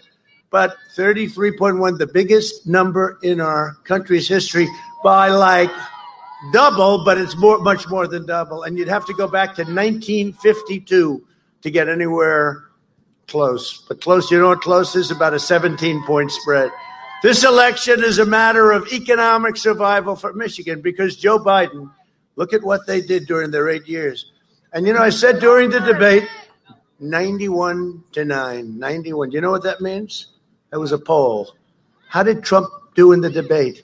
91% for Trump. Nine. Nine sisters. Look at these beautiful sisters, huh? They like they like Trump, but I like them. They even have a Trump flag. Look at that Trump flag. That's beautiful. It's so beautiful. And you know, we're working very hard with Little Sisters of the Poor, right? You know about that. Your friends. That's great. That's great. It's great to have you. Thank you very much. Joe Biden is going to lock down your state, wipe out your factories, ship out your jobs, bring things to China, whatever they can, punish your family with a trillion. Think of this a trillion dollars times four, four trillion dollar tax hike. We gave you the biggest tax reduction in the history of our country. That's the good news. The bad news is he wants to give you the biggest tax hike in the history of our country. He wants to eliminate private health care. We have 180 million people have private health care. They've fought for it all their lives. They have great, great health care. He wants to he wants to end it, and it's not going to happen. We're not going to let it happen and send your state into a very deep recession. Not but see, I think it's worse. I think it's depression. I just hate to use the D word. Let me just tell you something. How good have I done in bringing car companies here to Michigan? You went 42 years without a car plant. You were losing all your plants. 12 years ago, I was named Man of the Year of Michigan. Can you believe? Long before I thought about it. And I got up and I made a speech. I said, You're losing all your car business. Somebody gave me a list. You lost 32% of your car business to Mexico and other places. And now we're bringing it all back. You have many, many factories now under construction, expansions of existing. You haven't had that ever. And then Biden, and remember this I only ran because of Biden and Obama. If they did a good job, I wouldn't have run. And I guess I wouldn't have won either, but I wouldn't have run. They did a lousy job. I watch them now. I'm going to do this. I'm going to do that. Why the hell didn't he do it? Why didn't he do it? Sleepy Joe, and that was when he was a little bit, a uh, little bit better, a little bit more awake. He's going to do what he hasn't done in 47 years. I'm going to do. That was so easy that debate because it hit me. I, I am going to do this, and I just kept saying, Joe, why didn't you do it? You know. And it was three and a half years ago. It wasn't like a long time. It was three and a half years ago. Biden has vowed to abolish the entire U.S. energy industry. Right? No fracking. Guy went for a year and a half. No fracking. No fracking. No fracking. Then he goes to Pennsylvania. Of course, we're going to frack. And the and the press, the fake news never asks about it. No energy.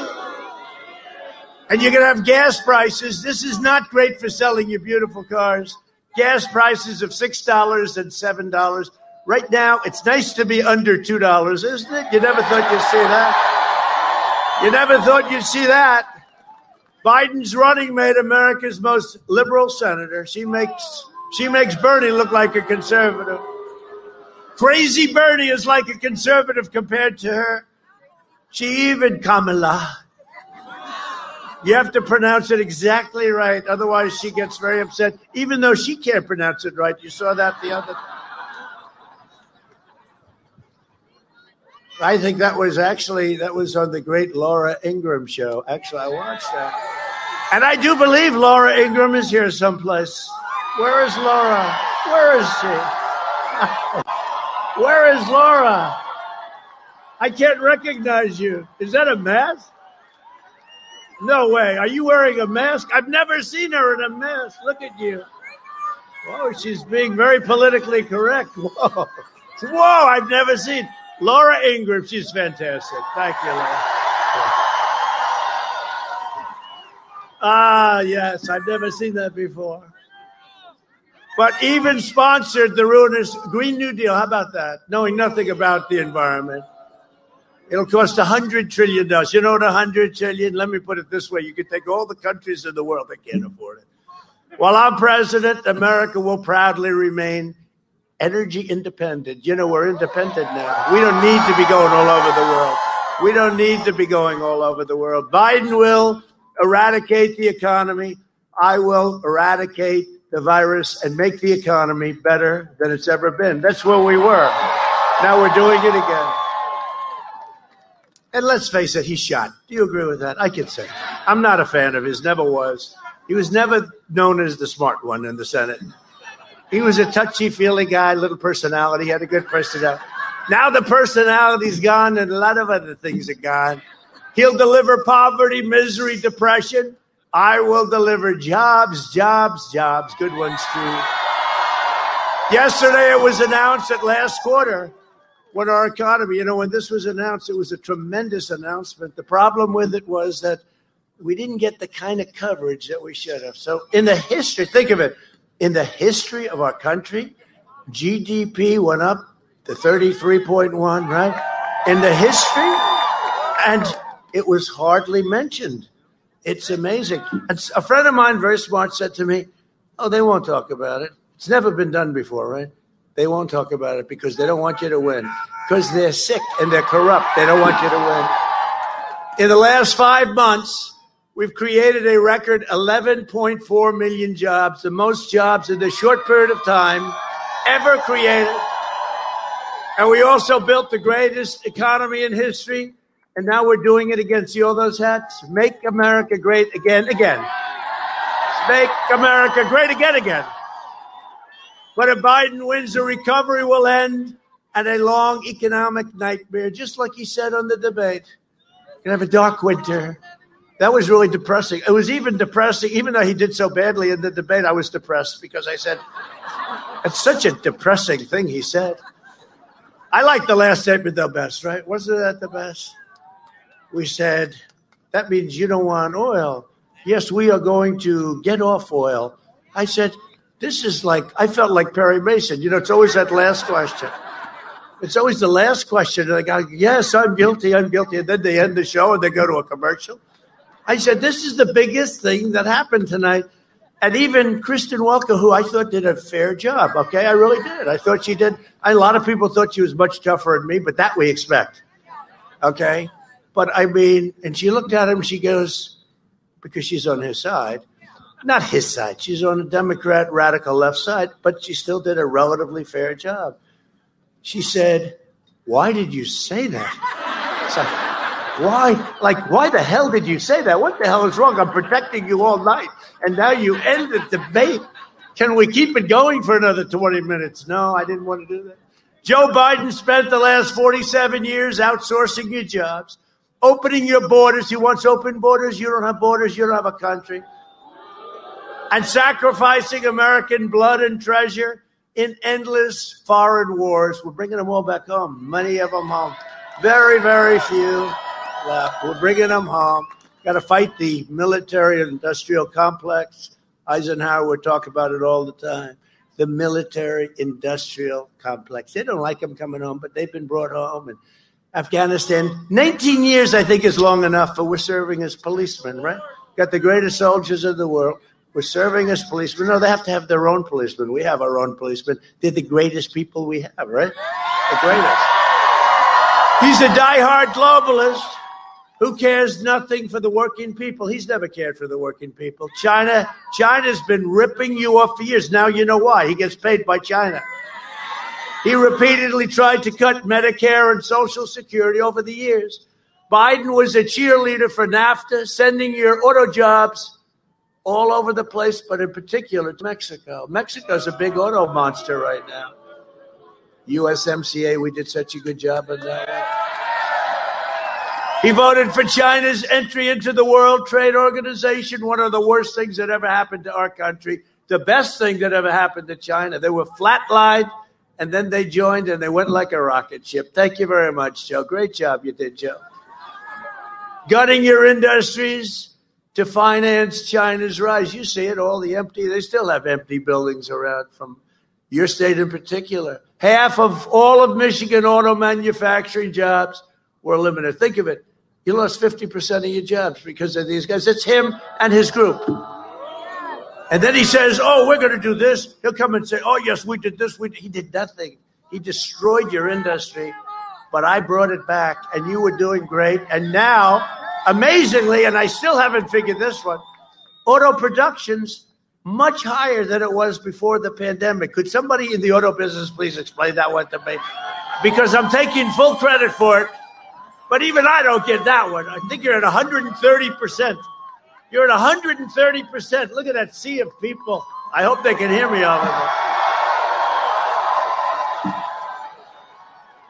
And housing starts and housing sales. I mean, it's incredible. But the auto, it's like at a number that nobody can believe. You're doing good. In other words, you're all doing good, right? It's a pandemic and you're doing good. You got to get this governor, you got to get her to open. I am so tired of watching her husband go sailing. He wants to go sailing. He's saying, darling, open up this state. I want to go sailing. But he was doing it before. Unfortunately, he got caught. Remember, he got caught. His neighbors turned him in. Can you believe it? At every turn, I don't think she likes me too much. What do you think? Do you think she likes me? I don't think she likes me too much. And, I, and I've done a great job for her. You know what? On COVID, the China virus, I've done a phenomenal job for her. At every turn, Biden twisted the knife into the back of Michigan workers and workers all over the country. In 2016, Michigan voted to fire this corrupt political establishment, and you elected an outsider as president who is finally putting America first. If that's okay. Is that okay? And if I don't sound like a typical Washington politician, it's because I'm not a politician. And if I don't always play by the rules of Washington and the Washington establishment, it's because I was elected to fight for you, and I fight harder than any president has ever fought for the great people of this country. And I'm not just running against sleepy Joe Biden. I'm running against the left wing media, the big tech giants. You see how crooked they are. How crooked are they? They made a mistake, you know, by not putting it. He you have the biggest story there is, right? Corruption by Joe Biden. Forget about the son, by Joe Biden, but the son, the same thing. Look, even if Joe didn't get the 10% or the 50% that he was promised, listen to this. The son walks in, he had nothing, had no experience. He gets a job for 130,000 a month, right? On Burisma. And he gets a $3 million, they say a $3 million upfront payment. That sounds reasonable. Would anybody else take that job? A month. And he knew nothing about energy. Other than that, it sounded fine. Then he goes to China. He picks up $1.5 billion. He gets fees on that. That's millions of dollars a year. And then they give him three and a half million from Moscow. The mayor of Moscow's wife gives him three and a half million. You don't even hear about this because they refuse. In fact, they just turned the cameras off. They refuse. No. You see, you can't have a scandal if they don't report it. So the Times and the Washington Post and all of you know the fake news CNN. Look, they turned the cameras on. I knew that was. No, it's a terrible thing. They turned the damn cameras off when they did that. You know what happened? They go, "We're here live at Joe Biden. You he's doing a thing. There's nobody there. I'm looking. They're showing the sea of people, twenty-five thousand people. They're, they're showing it's like a sea. And, and the other one, they're looking and there's like nobody there. But they've gone to that rally, and Fox has gone to. I don't know what the hell happened to Fox. Right? What happened to Fox? Boy, oh boy. Well, we still have a few great ones at Fox. We still have a few great ones. It's it's not like it used to be. Biden is the guy. It's one of the biggest differences between this campaign and the campaign from four years ago. We're doing better now than we ever did. There's more enthusiasm. The crowds, the crowds are much bigger. There's more enthusiasm. But Fox is a big difference. Somewhere along the line, we lost Fox, and that's okay. That's all right, but that's a big difference. And the big techs, I'll tell you, the big techs are much worse. You know, when I heard how bad they were, and I heard you can't win without them, they're so powerful. And then we won. I said, why are they powerful? Now they've gone totally nuts. Okay. Mark Morgan, one of our top people on the border, we've had a great border, and he was showing how great the wall is. You know, we're almost finished with the wall and how it's worked. And he said the success, you probably heard this. He said the tremendous success that we've had, and all he's doing is he's not talking as a politician. He's so proud of the job because people aren't getting into our country, murderers and and rapists and all the they're not coming into our country anymore. We're working very closely with Mexico. They have 27,000 troops on the border. And Mark Morgan is explaining how great this wall has been. It's going to be finished very soon. It's much sooner. Oh, they're going crazy because they never thought we'd get it built. Right? That's why they don't talk about it anymore. They don't talk about the wall. They used to talk about it. Now they don't talk about it anymore. But Mark is talking about how incredible the border security. And they took down his tweet and they wanted to close him up. All he's doing is saying, like, we're doing a good job. And he's not a politician. He's saying he's doing a good job. They took down his tweet and they got the hell knocked out of him and they put it back up, I understand. But this is really bad. And they don't do that to liberals. They don't do it to liberals. They don't ever do it. They don't touch them. It's very unfair. And a lot of things are happening. Biden is the candidate of anarchists and rioters and looters and gun grabbers, flag burners. We ought to put people in jail for a year when they burn our flag. You know, what the hell is that all about? I see them burning the flag. They ought to have you burn the American flag, you go to jail for one year. Be amazing. It's like we did, we signed, I signed the law. You knock down a statue or a monument, you go to jail for 10 years. It's amazing how that stopped. It's amazing how that stopped, isn't it? But it's the lobbyist special interest. I'm the candidate of police officers, the middle class, law abiding, hard-working American patriots, and others. I mean, look, I'm, I think I'm the candidate of everybody. I think you got everybody here. I, I know a couple of rich people. Get them the hell out of here. We don't want. This election will decide whether we restore the rule of a corrupt political class or whether we declare that in America we are still governed. We are the people. We govern. We govern. We're the boss. We're the people. My opponent supported the job killing Trans Pacific Partnership, would have destroyed your automobile business. And I ended it immediately. In fact, Crooked Hillary was in favor of it. And when she heard me speak about it, she immediately turned against it, but she would have done it. He supported the horrendous South Korea trade deal that was supposed to produce 250,000 jobs. And it did for South Korea. It wasn't so good for us. And I renegotiated it. We made it good. We made it good. We kept the 25% chicken tax. You know about the chicken tax, right? That's on the small trucks, and you're doing well with small trucks. Your best, it's your best product, prof, you know, from a profitability standpoint. And it was a, uh, it would have been a tremendous crushing blow to the auto workers. And I want to thank the auto workers because despite your leadership, your leadership, your leadership stinks. I'll tell you, all they want is their dues. Pay us dues. They want an increase in dues. They like their life. They like this. But you know, the workers, the auto workers, they support me like crazy. The Teamsters, you know, you have this guy Hoffa. He calls up, can you help him with a trucking company? Some trucking company, big, beautiful company, great people, many, many thousands of employees. Can you help us with that? And I said, Yeah, I can probably do it. I worked it out so the people didn't lose their jobs. It kept the company going. I was very proud of it. I thought it was great.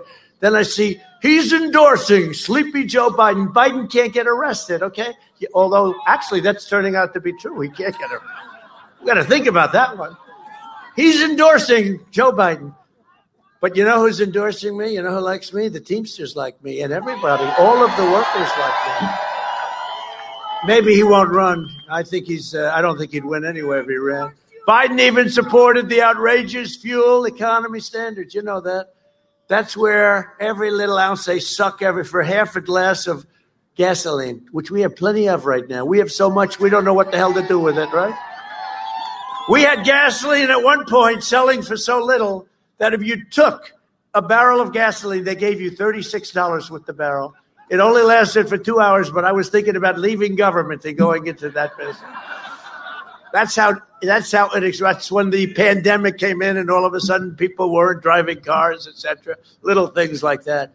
But we have a lot of gasoline. We have a lot of energy. We have great energy, and we believe in all forms of energy. But when they want to turn off our great factories by doing what they're doing, with people like AOC plus three telling us how we're supposed to run our country. AOC plus three. I don't think she ever went. I, did, I don't. She went to a college, right? Did she ever take an environmental course? All of a sudden, she's saying no more cars, no more planes, no more flying. I reversed each and every one of those disasters. Now Biden wants to reinstitute. He wants to reinstitute. You know, it took 20, 21 years. Many highways and roadways, simple roadways, would take 20 years to get permits. I have it down to two years. It's going to be one year, and they may get rejected for environmental reasons or safety reasons. But now we're building roads. We're doing things that we could never have done before. A vote for Biden is a vote to extinguish, demolish, and wipe out Michigan's auto industry and many of your other industries. Many of your other industries. A vote for me is to keep and create auto jobs and all sorts of jobs in Michigan where they belong. I ended the NAFTA nightmare and replaced it with the brand new USMCA. Just kicked in, just kicked in. You know how I know it's good? Because Mexico and Canada aren't so happy. They said, couldn't we keep NAFTA? I said, no. They said, well, we want to. We demand it. I said, okay, that's okay. We're going to put a 25% tariff on every car you send in. They said, like I said, wouldn't we like to see the USMCA done? No, I said to them, if you want to keep it, you can, but I'm going to tariff the cars that come into this country. So we made a great deal. We made a deal that's good for Michigan and good for everybody. Just kicked in. Great for the farmers. It'll bring tens of thousands of new jobs to Michigan. It'll bring hundreds of thousands of new jobs to our country. And we won't be ripped off like we were. And it's a big disincentive for a company to go and close up their doors and move to Mexico, move to Canada. Now, if you do that, there's a big price to pay. It's probably the primary reason I ran, if you want to know. A lot of I ran for a lot of reasons. I ran because the last administration was no good, period. I say it all the time, Joe, I wouldn't have run if it wasn't for you. You guys were so bad, I ran. When GM went bankrupt, Biden and Obama threw the workers at Delphi Corporation. Any Delphi people here? Are you Delphi? Where's Delphi? Oh, I tell you, I guarantee you they're voting for Trump, right? Trump. They threw these people under the bus, and days ago I signed an order to restore the pensions and all of the other things for workers, not only Delphi, in Wisconsin, Ohio, and Michigan, who were treated very unfairly, right? Good. I figured if we had none here, I would have just said the hell with it, you know. That's good. All right, you're going to be taken care of. They were promised by Obama. They were promised by Biden, actually. But then Biden realized he didn't understand the deal. He wasn't smart.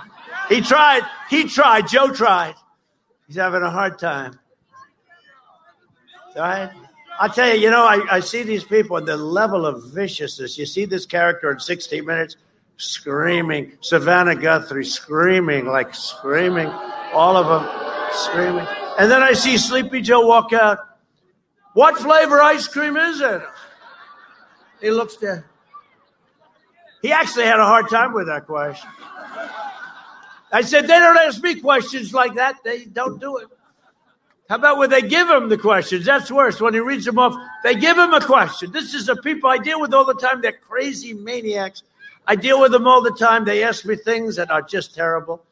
And I've been doing this for a long time. They ask me very, very dangerous, horrible questions. And with him, it's like they give him the questions in advance and he puts it on a teleprompter, just like that. They give him a question, then he goes, uh, Could you move that a little closer? and when I see that, I said, That means that he has the questions. Not since uh, the Hillary Clinton scandal when she got, remember? Who, who now that wonderful person that did it, Donna Brazile, is now working for Fox. So that was a great hire. That was a great hire. Let's hire Donna Brazile, who got fired by CNN and gets hired by Fox. What's that all about? Do you think there's some changes going on at Fox? I don't think so. Oh, I don't think so. Let's hire the person that cheated with Hillary Clinton. Joe Biden is a corrupt politician. The Biden family is looking more and more like a crime family and they don't want to. It's called the laptop from hell. The laptop from hell. They took millions of dollars from the Chinese communists while Vice President Biden shipped Michigan jobs to China. How the hell can you have somebody fighting for you against China, and he's getting money. Him and his family are getting millions and millions of dollars from China. And yesterday, press reports, I don't know about this, but press reports came out yesterday said the Biden family is under FBI investigation for a long time for money laundering.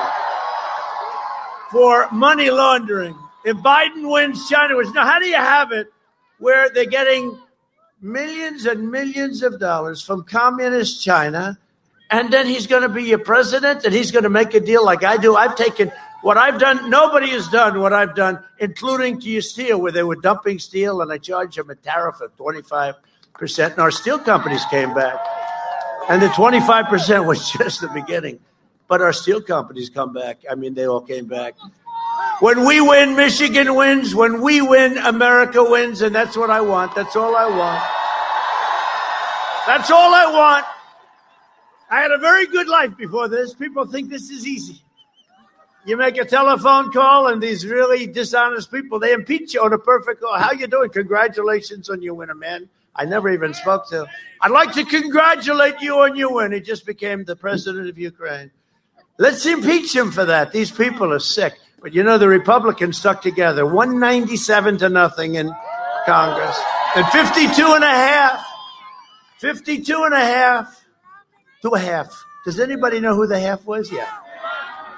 Biden didn't know, remember? He said, the man uh, from uh, Utah, what's his name? I, he didn't know. He didn't know. He forgot the name of the man. He's only worked with him for about 35 years.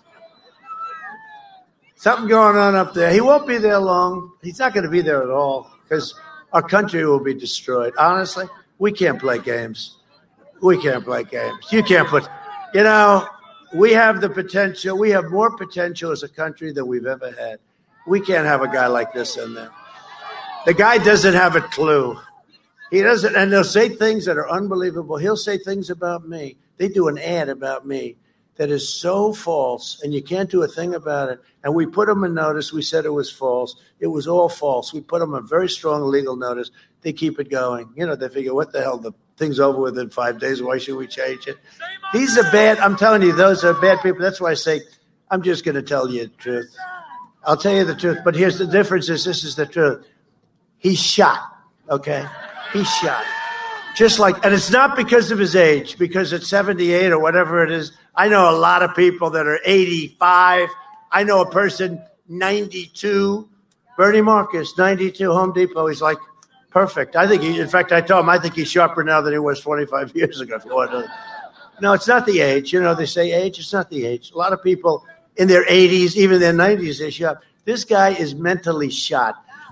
One of the biggest issues for Michigan, other than that, let's keep it going, is this election is, uh, and you know what?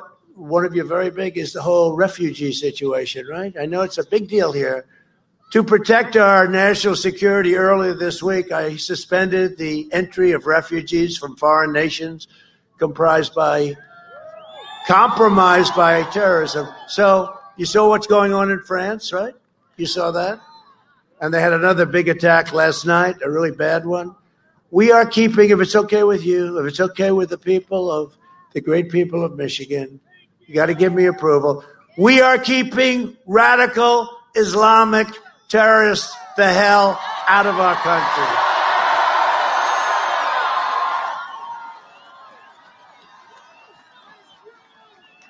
I remember I was in the campaign and I'm running against this guy named Ben Carson, and he was tough. He was tough. No, he was. He was tough. And he made a statement somewhat similar to that. And everybody said, oh, he's going to have to leave the campaign. I said, no, he's not. His poll numbers just went way up, I'll bet.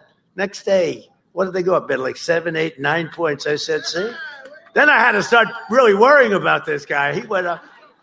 Everyone said you had to leave, right, Candy? We, he has to leave the campaign. I said, no, no, it's actually going to be good for him. We don't want to be used. We don't want to be taken advantage of. And I got past, I got past a ban. It's a ban on people coming in from certain countries that are horrible countries where they hate us and the people hate us, right? You know, and one of the reasons we're going to go, I'm going there later. We have a governor and an attorney general. We have 25,000 people want to go in Minnesota, right? One of the reasons we're going to win, and they want us to have 250 people. That's a slight, you know, slight difference. We have 25,000 people, but they have a rule you can't have more than 250 people for a political event. So they're scamming us. So, you know what? That maybe will give us the final victory. We haven't won Minnesota since 1972. Okay, 19, that's a long time, which would tell you the odds. You know, that's not good odds, but we're very popular because I helped with that disaster in Minneapolis. Like we got, we got the guys in there, and they. What did it take? About uh, 25 minutes. It was over. They should have called a long time before. They went through two weeks of hell, and that's what we do. The federal government is always prepared to come in. If you had problems, the federal government is always prepared to come in. We will extinguish those problems very, very quickly. But when you look, and we're always, and we'll always come in, and some people say it's not politically correct to say that. Yeah, it's politically correct. I thought it was a beautiful sight. They lined up. This is after a week and a half of terror. Remember, you had that idiot anchor from CNN stand. This has been a friendly protest. And over his shoulder, it looked like Berlin in its worst day during the war, the worst day they ever had. But no, they told us we could only have 250 people, so they thought I'd cancel. Oh, this is really great. Trump will cancel. No, I'm going to go, and I'll have 250. That's like the first row. I'll have 250 people, and they'll have a lot of people outside, but I don't want them to stand outside. It's colder there than it is now, but it's very cold and very horrible because the president of the United States is going to Minnesota to talk to people, and they're suppressing it. And they think that's good, but I don't. That shows weak leadership by the governor and very unfair leadership by the attorney general. One thing I'll say about that attorney general, I have to say this. He was like the first one, he and a couple of people. He was sitting down being interviewed by George Stephanopoulos or somebody.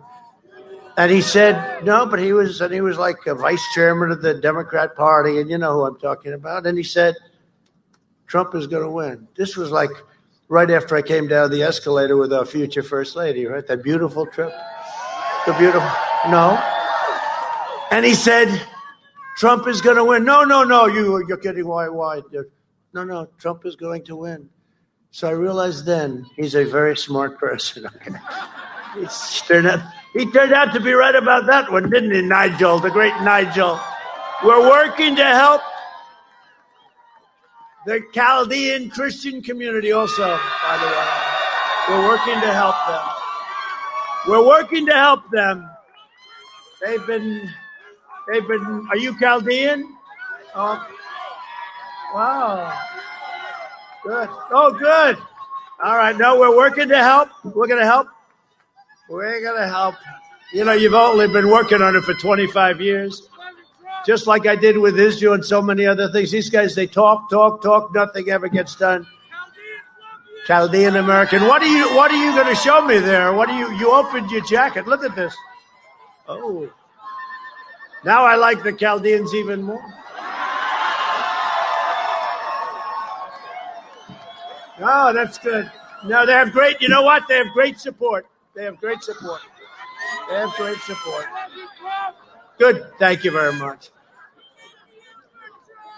They do have great support. But hey, look, it's it's a wildlife. Biden has pledged a staggering 700. This is with Bernie Sanders and the manifesto, we call it. You know, that's the deal with Bernie, crazy Bernie. And I mean, he lost twice now. Guy's the greatest loser I've ever seen.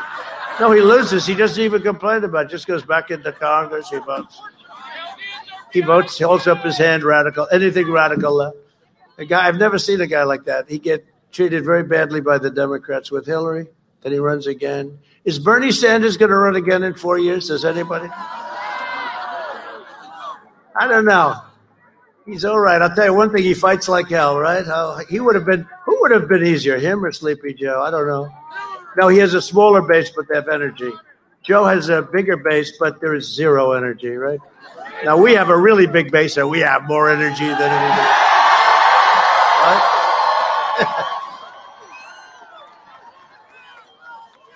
A 700% increase in refugees from the most dangerous terror spots anywhere in the world, including Syria, Somalia, where Omar, Omar, that's the other reason I'm going to win. Omar. Ilhan, Ilhan Omar, she loves our country very much. And Yemen, right? Now I'm gonna. Help, she's gonna help me win. She's gonna protest when I go up there, and I'll say thank you very much. Every time you protest, it's got to add about 25 percent of the vote. The Biden plan. She's telling us how to run our country, and she doesn't love our country. That I can tell you. The Biden plan will turn Michigan into a refugee camp. If you look at what they want to do, a seven. This is agreed to with Bernie Sanders and that group. A 700 percent increase. A lot of you people are saying no, thank you. He has also vowed to terminate our national security travel bans, allowing unlimited migration from deadly war zones and terrorist havens. You're all sitting here saying, you know, I think I'm changing my vote. I think we'll go with Trump. That I even have to do this. You know, I, I will say this, and, and it's terrible, but, you know, before this COVID, there's about 24 names, right? I could China plague, China virus, but we have about 24. Let's just go with the China virus. Before the China virus came, we were going to have the easiest campaign in history. I was up so much. Now I got to work, right? I have to work.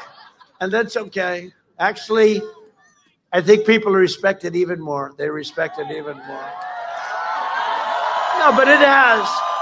It's affected, you know, it's affected you know, politics and leadership all over the world. I mean, people that were very popular all over because it's a pale, but we've handled it well. Our people have done an incredible job.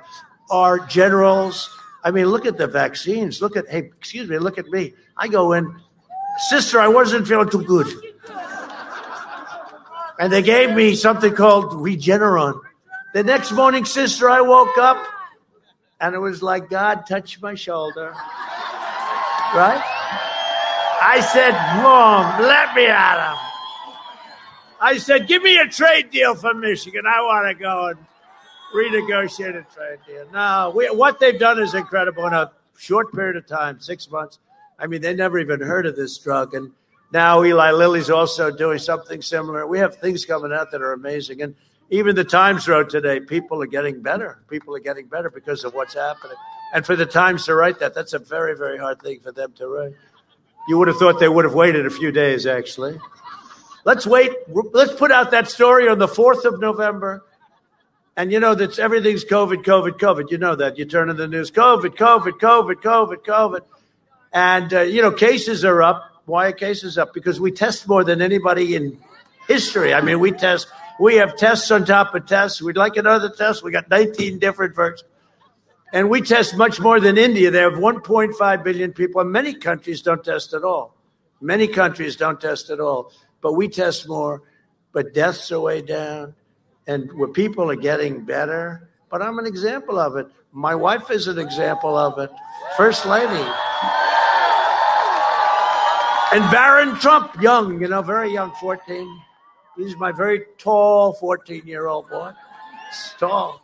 He's, he's a tall guy, but he's a strong guy. And, you know, he tested positive. The doctor said, Sir, Barron has tested positive. The doctor's here, Sean, great doctor, said he's tested positive. I said, positive for what? He said, COVID. I said, oh, that's terrible. He said, no, he'll be okay. Like 15 minutes later, how's Barron doing, Doc? Oh, it's okay. He's fine now. No, they have strong immune system. Now they'll say he exaggerated the time. They're so sick. They're so sick. You know what I said? You know, I got myself into trouble with that also. Great gentleman from England. I said that refugees are coming in and they're promising more than they give our citizens. They said, We're going to give you health care, we're going to give you a free education, and every refugee that comes in will get a free Rolls Royce. And CNN went crazy. They said, President Trump lied. They're not getting a Rolls Royce. You know, they took it very seriously. You can't be sarcastic. You can't have a little bit of fun because if you do, you look very bad. No, they said uh, it's not true about the Rolls Royce, but at at eight hundred at eight hundred thousand a pop, I would say probably not. No, they took it. CNN took that very seriously. Joe Biden's plan will delay the vaccine, postpone therapies, crash the economy, and shut down our entire country. Under the Biden lockdown, Countless Americans will die from suicide, drug overdose, deferred medical care. So many things happen, abuse. I mean, what's happening? There will be no school, no graduations, no weddings, no Thanksgivings, no Christmas, no 4th of July. There'll be no nothing. There'll be no future. Other than that, it's quite a good plan, I think. Biden doesn't have a clue. Look, the cure cannot be worse than the problem itself. Always remember. Biden wants to keep everyone locked up, even young Americans who are at extremely low risk from the virus. He wants to steal the dreams and the futures of our youngest citizens. And you know, when a child loses a year of his life eh, because he's locked in, and one thing we have found, you know, there are a lot of telehealth has been great, and a lot of the, but when you're looking at a laptop, it's not nearly as good as sitting in a classroom. That has been, that has been determined. It's not good. It's not the same and we're keeping these kids away from school, and that's something. I mean, it's great in some instances, and telehealth is one of them. But when it comes to school, we've learned very strongly it's not the same, which is why I'm going to win. We're going to win with a record number. I think there's a vote out there that is incredible. Let me ask you a question. Who has voted by ballot or the who has voted so far? Okay. Who is going to vote on Tuesday? It's a funny thing. You know, we tell our people go out and vote. We're not big into the ballot world. We sort of don't like it, okay? You know, because too many tricks get played. Like they find ballot, Trump ballots in a waste paper basket. They find them in dumpsters. They found some in the river. It was not no, lovely. Look, all those ballots. Oh, they happen to be Trump ballots. No, they're finding them all over the place. 500 incorrect applications go get sent to Virginia. The beauty was they sent many ballots to a certain state that were only defective in one way. They didn't have the name Trump on it. In other words, if you wanted to vote for Trump, what do you do? I guess you're supposed to write it out. Then they'll say, you can't do that. No, it's a crooked deal. It's a crooked deal. It's a very sad thing. We like going to vote. And the other thing, funny, they don't want to vote. I could say go to vote on Saturday or Sunday or Monday. They really want to vote on election day. No, I like it. And we are going to have a red wave, the likes of which has never been seen. I mean, I don't know. And let me give the Democrats the bad news. Their vote is under what they thought they needed. Yeah. Thank you but their votes are under. You know, they're not performing like they should. They'll probably drop some of the ballots and sign them real quick. I could just see the governor of Nevada. I'm sure I'd never do this, but get me some ballots. We're losing here. Being because you know they don't want to have any signature verification in Nevada. They don't want the governor. He was a political guy. Pure, he ran the political club, so you know he's a beauty. So they don't want to have any verification of a signature. So if they lose it, they'll say, get me some ballots real quick. I'll sign them myself. No. I went to vote. I voted and I went into a place in Palm Beach and I said, boy, this is so. The woman said, sir, may I please see your identification? I said, sure. But I wanted that. You know, I mean, I, I wanted. So I took out a passport. Sir, do you have any other form of identification? I said, Are you serious? I said, No, but I, I did. I gave her something else. And I sat and I filled out the form. I mean, it was there was no way you could cheat. There was no way. I mean, it was really good. It was really professional. And other people they come in. It was so nice. And we should have voter ID, by the way, voter ID, the whole country. And thanks to our relentless efforts, only 3% of ER visits nationwide, right, are related to the virus. So 3% of hospital rooms, emergency rooms, 3% are related right now, exactly, just came out last night, 3% to the virus. Uh, a lot of people, you know, you read about cases, but now they're young people, they're college students, they're younger than college students, but they love the word case because cases, cases have gone up. They don't say that it's a, you know, 14 year old kid or that it's a 20 year old student or, I mean, you go under 70 and you go under certain ages, and it's 99.9%. They just, you know, it's a whole different thing, but they don't like to talk. But I see it's always cases are up, and people go crazy, you know. No, it's, uh, you live with it, and you have, uh, and you know what to do. We understand it now. You got to understand it. But we're making that beautiful turn, and the vaccines are coming. Due to our groundbreaking therapies, the fatality rate is down 85%. Think of that. And our excess mortality rate is 42% lower than Europe. They kept saying, Germany, Germany, Germany. Yeah. First of all, they have different ways of counting. You know, in Germany, if you have a bad heart and you're ready to die, or if you have cancer and you're going to be dying soon and you catch COVID, that happens. We mark it down to COVID. You know, our doctors get more money if somebody dies from COVID. You know that, right? I mean, our doctors are very smart people. So what they do is they say, I'm sorry, but you know, everybody dies of COVID. But in Germany and other places, if you have a heart attack or if you have cancer, you're terminally ill, you catch COVID, they say you died of cancer. You died of heart attack. With us, when in doubt, choose COVID. It's true. No, it's true. Now they'll say, oh, it's terrible what he said, but that's true. It's like $2,000 more. So you get more money. This could only happen to us. Where cases are now surging, and uh, despite, if you look at Europe, they're surging despite these draconian lockdowns. They have it locked down and they're surging. So what happens is you get it, you're going to get, if you get it, stay away. If you get it, you're going to get better. And then you're going to be immune, and it's a whole thing and it goes away. But the vaccines will help.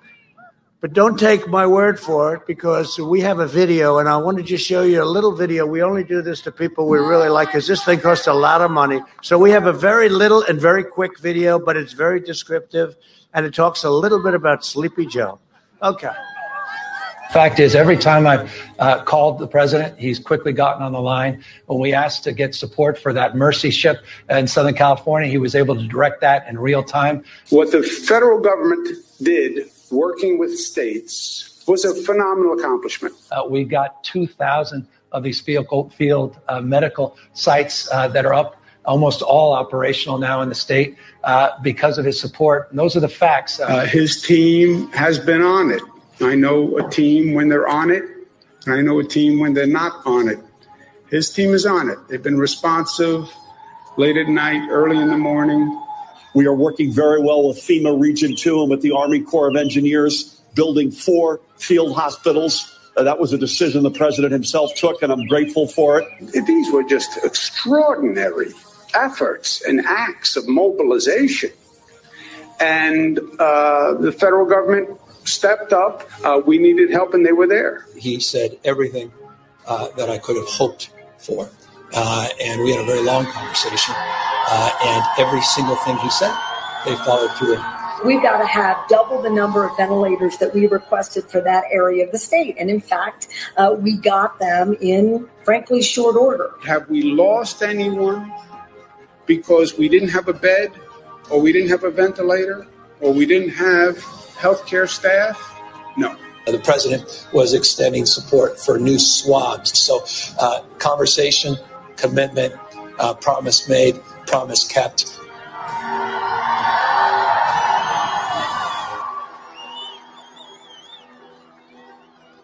My problem is I voted for NAFTA. I'm supporting NAFTA because I think it is a positive thing to do. And I do not pretend to be an expert on uh, international trade matters. That was terrifying. Trade agreements kind of like country? NAFTA and permanent normal trade relations with China, which forced American workers to compete against people who are making pennies an hour, has resulted in the loss of 160,000 jobs. The president is absolutely right when he says that China has been cheating for 25 years.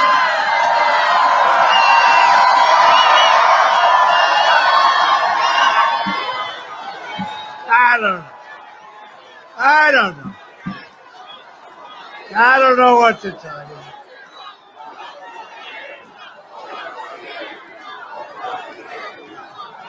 Thank you very much.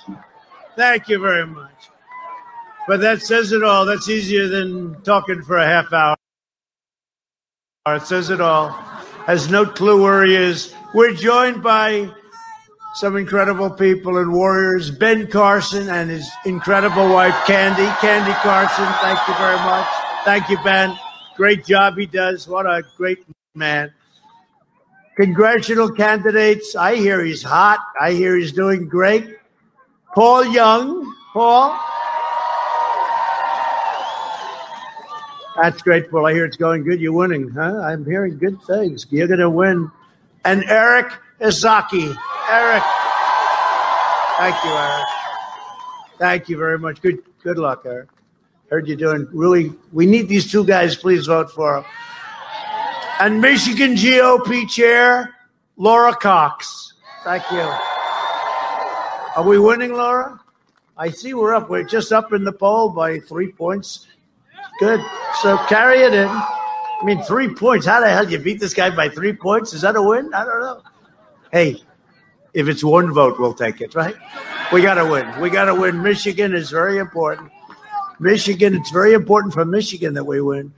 For 47 years, Joe Biden betrayed the African American community. Biden devastated black families with his disastrous 1994 crime bill. That came up very much in the debate. He called young black men super predators, and he did it all the time. I gave former prisoners a second chance by signing our landmark criminal justice reform that Biden couldn't do and Obama couldn't do. Joe Biden flooded black neighborhoods with illegal foreign labor, and I'm providing black neighborhoods with billions of dollars thanks with our opportunity zones, which have turned out to be incredible. Tim Scott, opportunity zones have been incredible, what they've done for communities and for Hispanic, black workers. Under our platinum plan, we'll create 3 million new jobs for black Americans, restore safety to every neighborhood, and we'll deliver school choice to every parent in America. Right? Good. And in conclusion, I just want to say it's been an honor to be with you. This is incredible. It's cold out here. It's cold. I'd say it's a little cold. But over the years and over the next four years, we will make America into the manufacturing superpower of the world, and we will end the reliance on China once and for all. That's already started. We will hire more police, increase penalties for assaults on law enforcement, and we will ban deadly sanctuary cities. We will end the big tech monopoly and restore freedom of speech. We will defend religious liberty, the right to life, and the right to keep and bear arms. We will maintain America's unrivaled military might, and we will ensure peace through strength. We will end surprise medical billing, require price transparency, lower drug prices even more. We have done something nobody's done. 52 years last year, drug prices went down, but now they're going to go down at a very high rate because we're doing favored nations. The drug companies don't like me too much, I will tell you. We will protect Social Security and Medicare, and we will always protect patients with pre existing conditions. America will land the first woman on the moon, and the United States will be the first nation to land an astronaut on Mars. We will stop the radical indoctrination of our students and restore patriotic education to our schools. We will teach our children to love our country, honor our history, and always respect our great American flag. And we will live by the timeless words of our national motto In God we trust.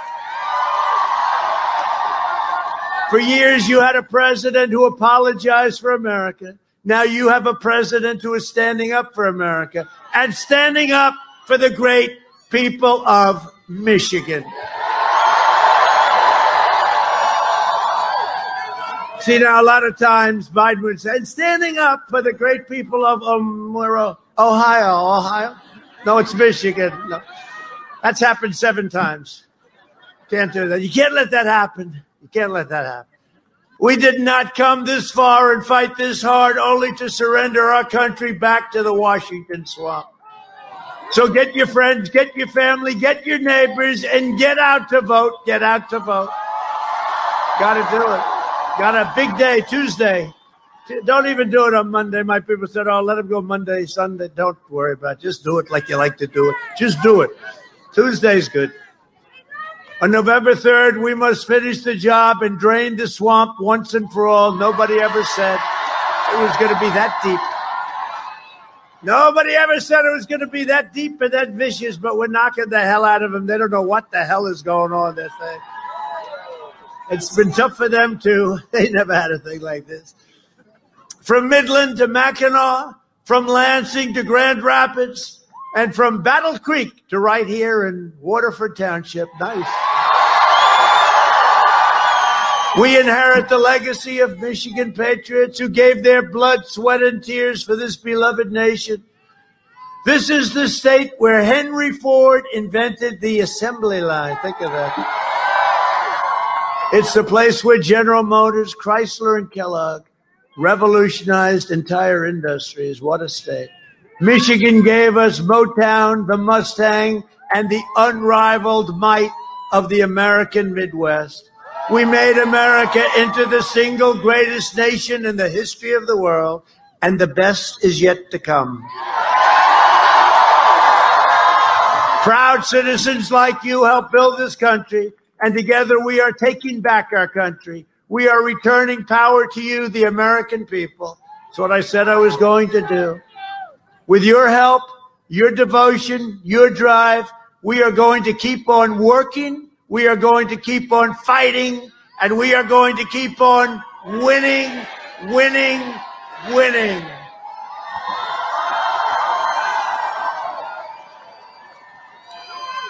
We are one movement, one people, one family, and one glorious nation under God. And together with the incredible people of Michigan, we have made America powerful again. We have made America wealthy again. We have made America strong again. We have made America proud again. We have made America safe again. And we will make America great again. Thank you, Michigan. Go out and vote. Thank you. Okay. So how was it listening to the OG? He told you everything you needed to know, dropped all those nice nuggets, right? Told you what's important and what's not. I'm really glad he talked about the MIC because remember, Patrick Berge and I have both told you that the MIC, yes, mm-hmm, we have the companies with the guns and the missiles, right? But it's the private contractors it's the journalists. Remember how Princess Diana died?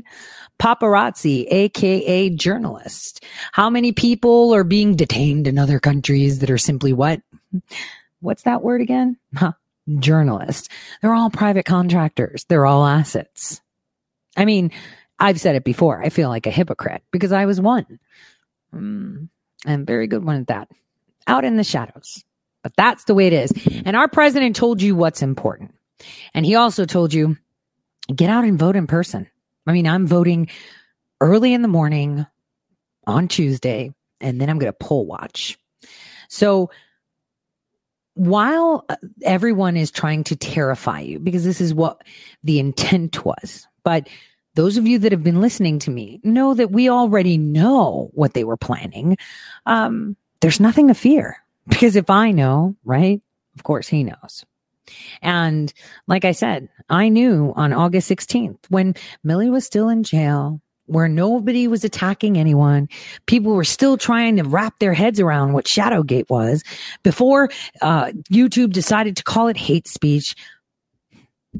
I already knew there were crosses to bear, hurdles to jump, but I have them all dead to rights. And I have them all. And that's the thing. Is that a threat? No, it's a fact. I mean, this is about our nation, man. This is about us being free. And the more this kind of rhetoric and activity perpetuates, the worse it becomes. We got President Trump into office in 2016 and said no more. And no more means no more. It doesn't mean not that much. It means it's done. It's over. Hasta la vista.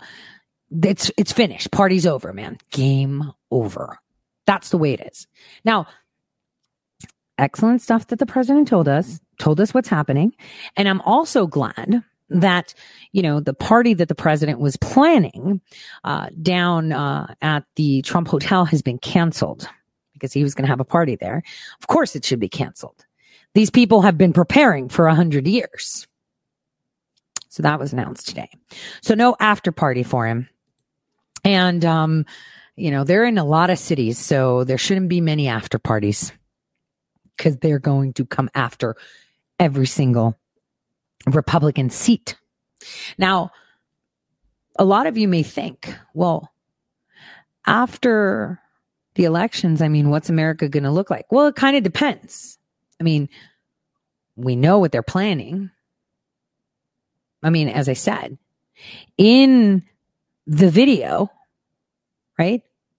There was DC Metro and FBI advising these people, right? They have, well, I, I, is it that video or the one before?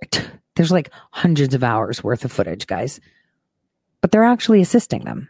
So we'll see. Now, in other news, um, while President Trump was on, I actually called my mom. there was a massive earthquake off of the island of Samos, uh, which is um, right opposite from Smyrna uh, of Turkey.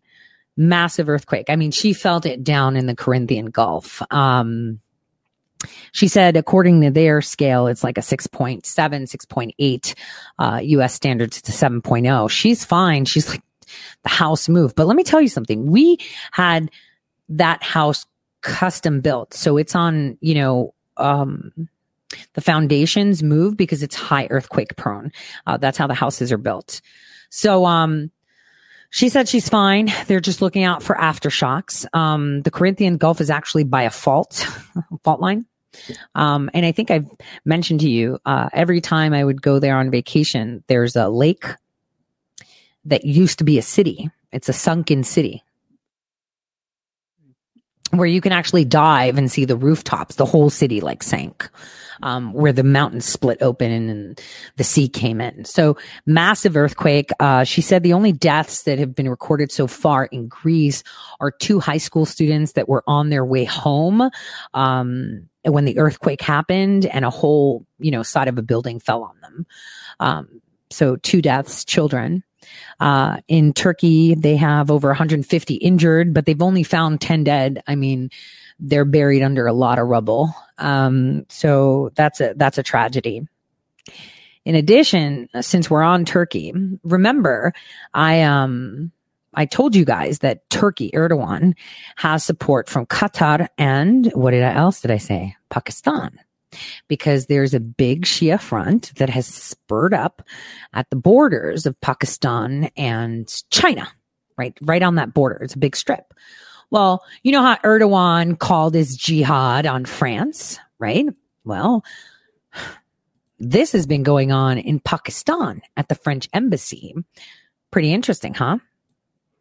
Uh, there are riots and protests uh, outside of the French embassy. You know, they're protesting, throwing rocks. I mean, it's gotten dirtier. This is from a while back, from a couple hours ago.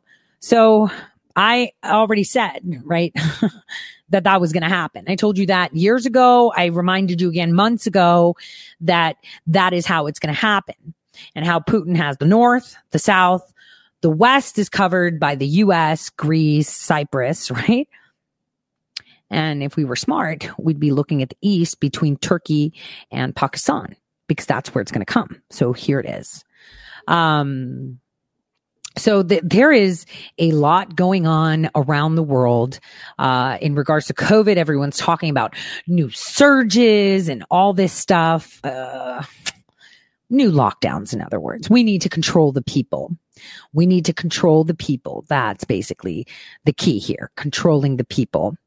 Now, I wanted to show you something for those of you to understand just how well planned these things are. Hold on. Let's see, where is it? 2013. DC shutdown. I just want to say it's been around for a very, very long time. See, these leftists do not make plans on a whim. They, they have these, they sit on them, and then they come forward with them. It's Ivanka's birthday today. Let's not forget that. Where's that other piece? Oh, Michelle Malkin did some really good reporting here. Okay, check this out. So, public health bureaucrats actually told a school last Friday that they can regulate breathing because breathing constitutes movement. So apparently, um, the act of breathing constitutes movement. So the state mask order would apply to people who are indoors and stationary. What? Gestapo anyone? So breathing is movement. Ergo, you're wearing a mask even if you're sitting down indoors. Um, that's really crazy, you guys. This is insane. All they want you to do is wear a mask. That's all they want you to do is to comply. And like the president said, hey, Laura, you're a little bit politically correct wearing that mask because it is about being politically correct. It's not about safety. It's about being politically correct. So interesting. So, um, on that note, you guys, uh, uh, on Sunday, we're having movie night. We're going to be watching Plot Against the President together. Um, for those of you that are Amazon Prime, uh, it'll be, it'll be sim. I just can't believe it. I'm sorry. Like, uh, breathing is movement. So, um, since it's a two hour film, it would be 8 p.m. at night, right? So it could be like a consistent time, uh, you know, a good time for people to go to bed, not too late. Uh, so we're going to be watching, um, the documentary together on Twitch, uh, through Amazon Prime. Now, next week is election week. Uh, so I will not be doing a show on election day in the morning, like at noon, but, but, I will be doing an evening election night because I'm going to be poll watching. So obviously I'm going to sneak some pictures if I can. so we have something to talk about. I mean, I'm going to be down in the heart of it. Uh, so th- this will, you know, we'll have some good content too. Uh, poll watching. Now, I don't know if on the fourth, uh, the day after I'll be flying out. I might. I mean, my friends going to be a congresswoman. I have to go and give her a hug, right? And jump at her. She's going to be a congresswoman. Uh, so I don't know. I don't, I, I, I, could take an early flight and then maybe do my show from there and then, uh, come back. I mean, I still have that South, those Southwest dollars. it's not much round trip from Cleveland to West Palm Beach. So, uh, she's going to be congresswoman. So I'm thinking, you know, um, I, I want to go see her. But again, uh, we don't know to what extent, um, they will be effective. I mean, will these rank and file actually protect us? That's, that's the question. Uh, will the rank and files protect us and ensure that the cities are not burned to the ground and that we round them up, all of them, like that we round them up. Like these uh, federal employees that are on the video should be fired effective immediately. I mean, the Office of Personnel Management should have sent the Dear John letter and escorted them off the premises already. That is how it should have been done. And nobody cares about the union. They are promoting leaking. A guy admitted on camera that he leaked information to the media and they were really considerate and nice. They should be dismissed at a minimum immediately. So this afternoon, I'm going to sit down and put a few of their profiles up and who they work for and what they do. Cause like I said, um, I saw that one journalist was like pretending to have sat in on those Zoom calls and it's like, bitch, I know every single person on that call, even the Jane Doe and John Does. You were not on the Zoom call and you don't hack a call either. They've got cover so that you can't even record the calls because they knew that we were recording calls. So, um, that's the way it is. I can't believe someone actually said that. I was like, do not go there. Uh, so I'm going to be putting that together so you know where your money has been spent funding these people to sit there and use your tax dollars against our administration, our government, our interests, because that's key. I know we have a lot of these crazy kids and they're dangerous with guns. That can be dealt with very swiftly with the National Guard. But the infiltration we have within the agencies, all the federal agencies, every single one of them is a very big problem. That is a huge, it's like that Aaron Turnmeyer chick that called me inefficient and got promoted.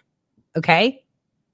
She got promoted after she said I was inefficient because I wouldn't give Obama what the hell he wanted so that he can fire Flynn. Yeah. Like that crazy ass chick. You saw her face. Could you believe that that face was actually responsible in hiring and firing people at the ODNI? Like I, I choked on my coffee thinking about it. I'm sorry.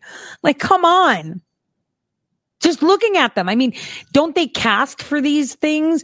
I mean, you, you know, in movies, when you watch a movie, the villain looks like a villain. The secretary looks like a secretary, right? The, the, the delivery boy looks like a delivery boy, hot, ugly, whatever, right? The delivery girl, the shop girl, they all get casted correctly. Like, you know, this chick, does she like inspire you? Let's take a look at her again. Seriously. I want to know who put her there. Well, I know who put it there. I want you to know the casting, casting, everyone's an actor, the casting, um, that, that they did on this chick. And I want you to look at her face, look at what she says, look at how she speaks and tell me how she, she inspires you as a legit, manager of hiring people for the office of the director of national intelligence. Okay. This is the chick.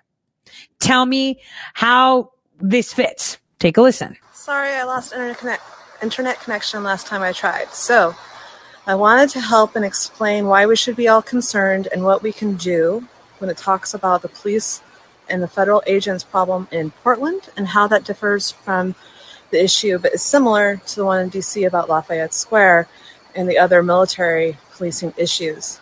There is a law called Posse Comitatus passed in the 1800s that says that military cannot act on domestic soil, i.e., Remember, this person was in charge. She was in the division of weapons of mass destruction.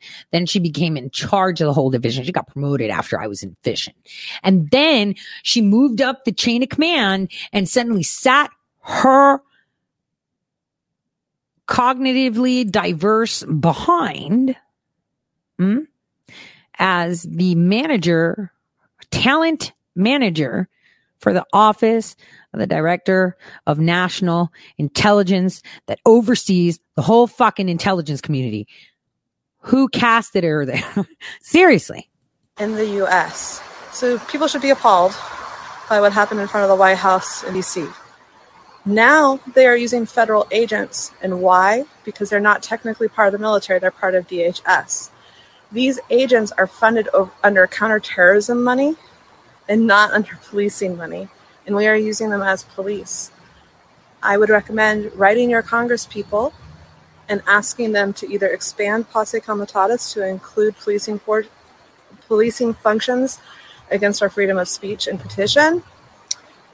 And if you can't do that, like writing them, just having those words and understanding what is the difference between these and why it's wrong. Because I think we all know what's wrong, but it's hard to give you the words. So using agents still to, that are funded through terrorism in response to protests are fundamentally against our First Amendment rights of speech, petition, and assembly. So those all should be able to help you if you want to think about how you can participate in citizen um, citizen action. So that's my explanation as I see it. And if I can answer any questions or help, just leave comments on, on um, the bottom of this video. So this is the end of my first one ever. Hope it went well. No, it went like shit. And to think that she was in charge of hiring people for our intelligence community should make you sick. That chick was behind General Flynn being resigned by Obama. I'm just telling you. And, and she didn't know me. She didn't know me. She just called me inefficient. And inefficient is the nice way of saying she's not doing her job. yeah. Like, what? No. No. No. no. And someone will say, well, that was a direct order from your president. Yeah. To frame up the general so that he loses his pension. Fuck no. No. Especially when you're wrong. No. I just was inefficient. I was inefficient. And, you know, it's really hard. I'm going to say it again. People do not understand. I was a student. I had jobs and I was doing this for them. I was working for them totally incognito. And I was telling on them. You have no idea how hard that is. No idea how hard that is. By the way, this chick now lives in Illinois and she works for a firm that does, you know, psyops and, you know, um, think tanking for the left and putting out things. The last thing they were tasked by Hillary Clinton was to see how they can sway people uh, to uh, take a vaccine if you know mandatory vaccines aren't passed. And this is before she was elected because they all knew about this biological supposed weapon. You know because uh, it, COVID is incredible. You know what I'm saying? COVID is crazy, right? Everyone's getting COVID, but there's no flu. It like cured the flu. So now we need to find a cure for COVID since it cured the flu, right? That's like ridiculous. These people are sick. We got four days. Four days. Four days until the elections.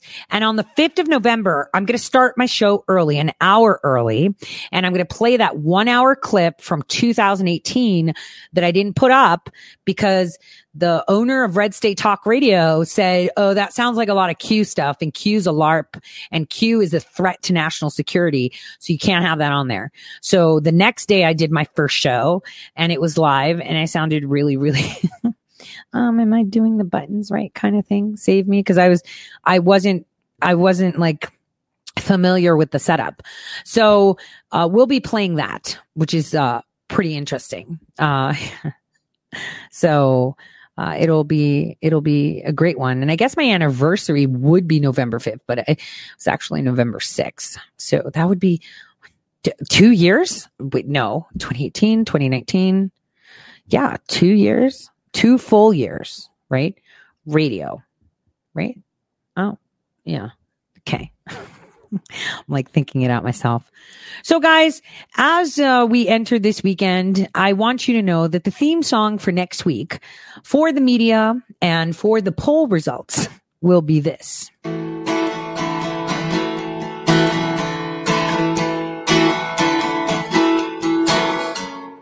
If I could turn the page and time that I'd rearrange just a day or two.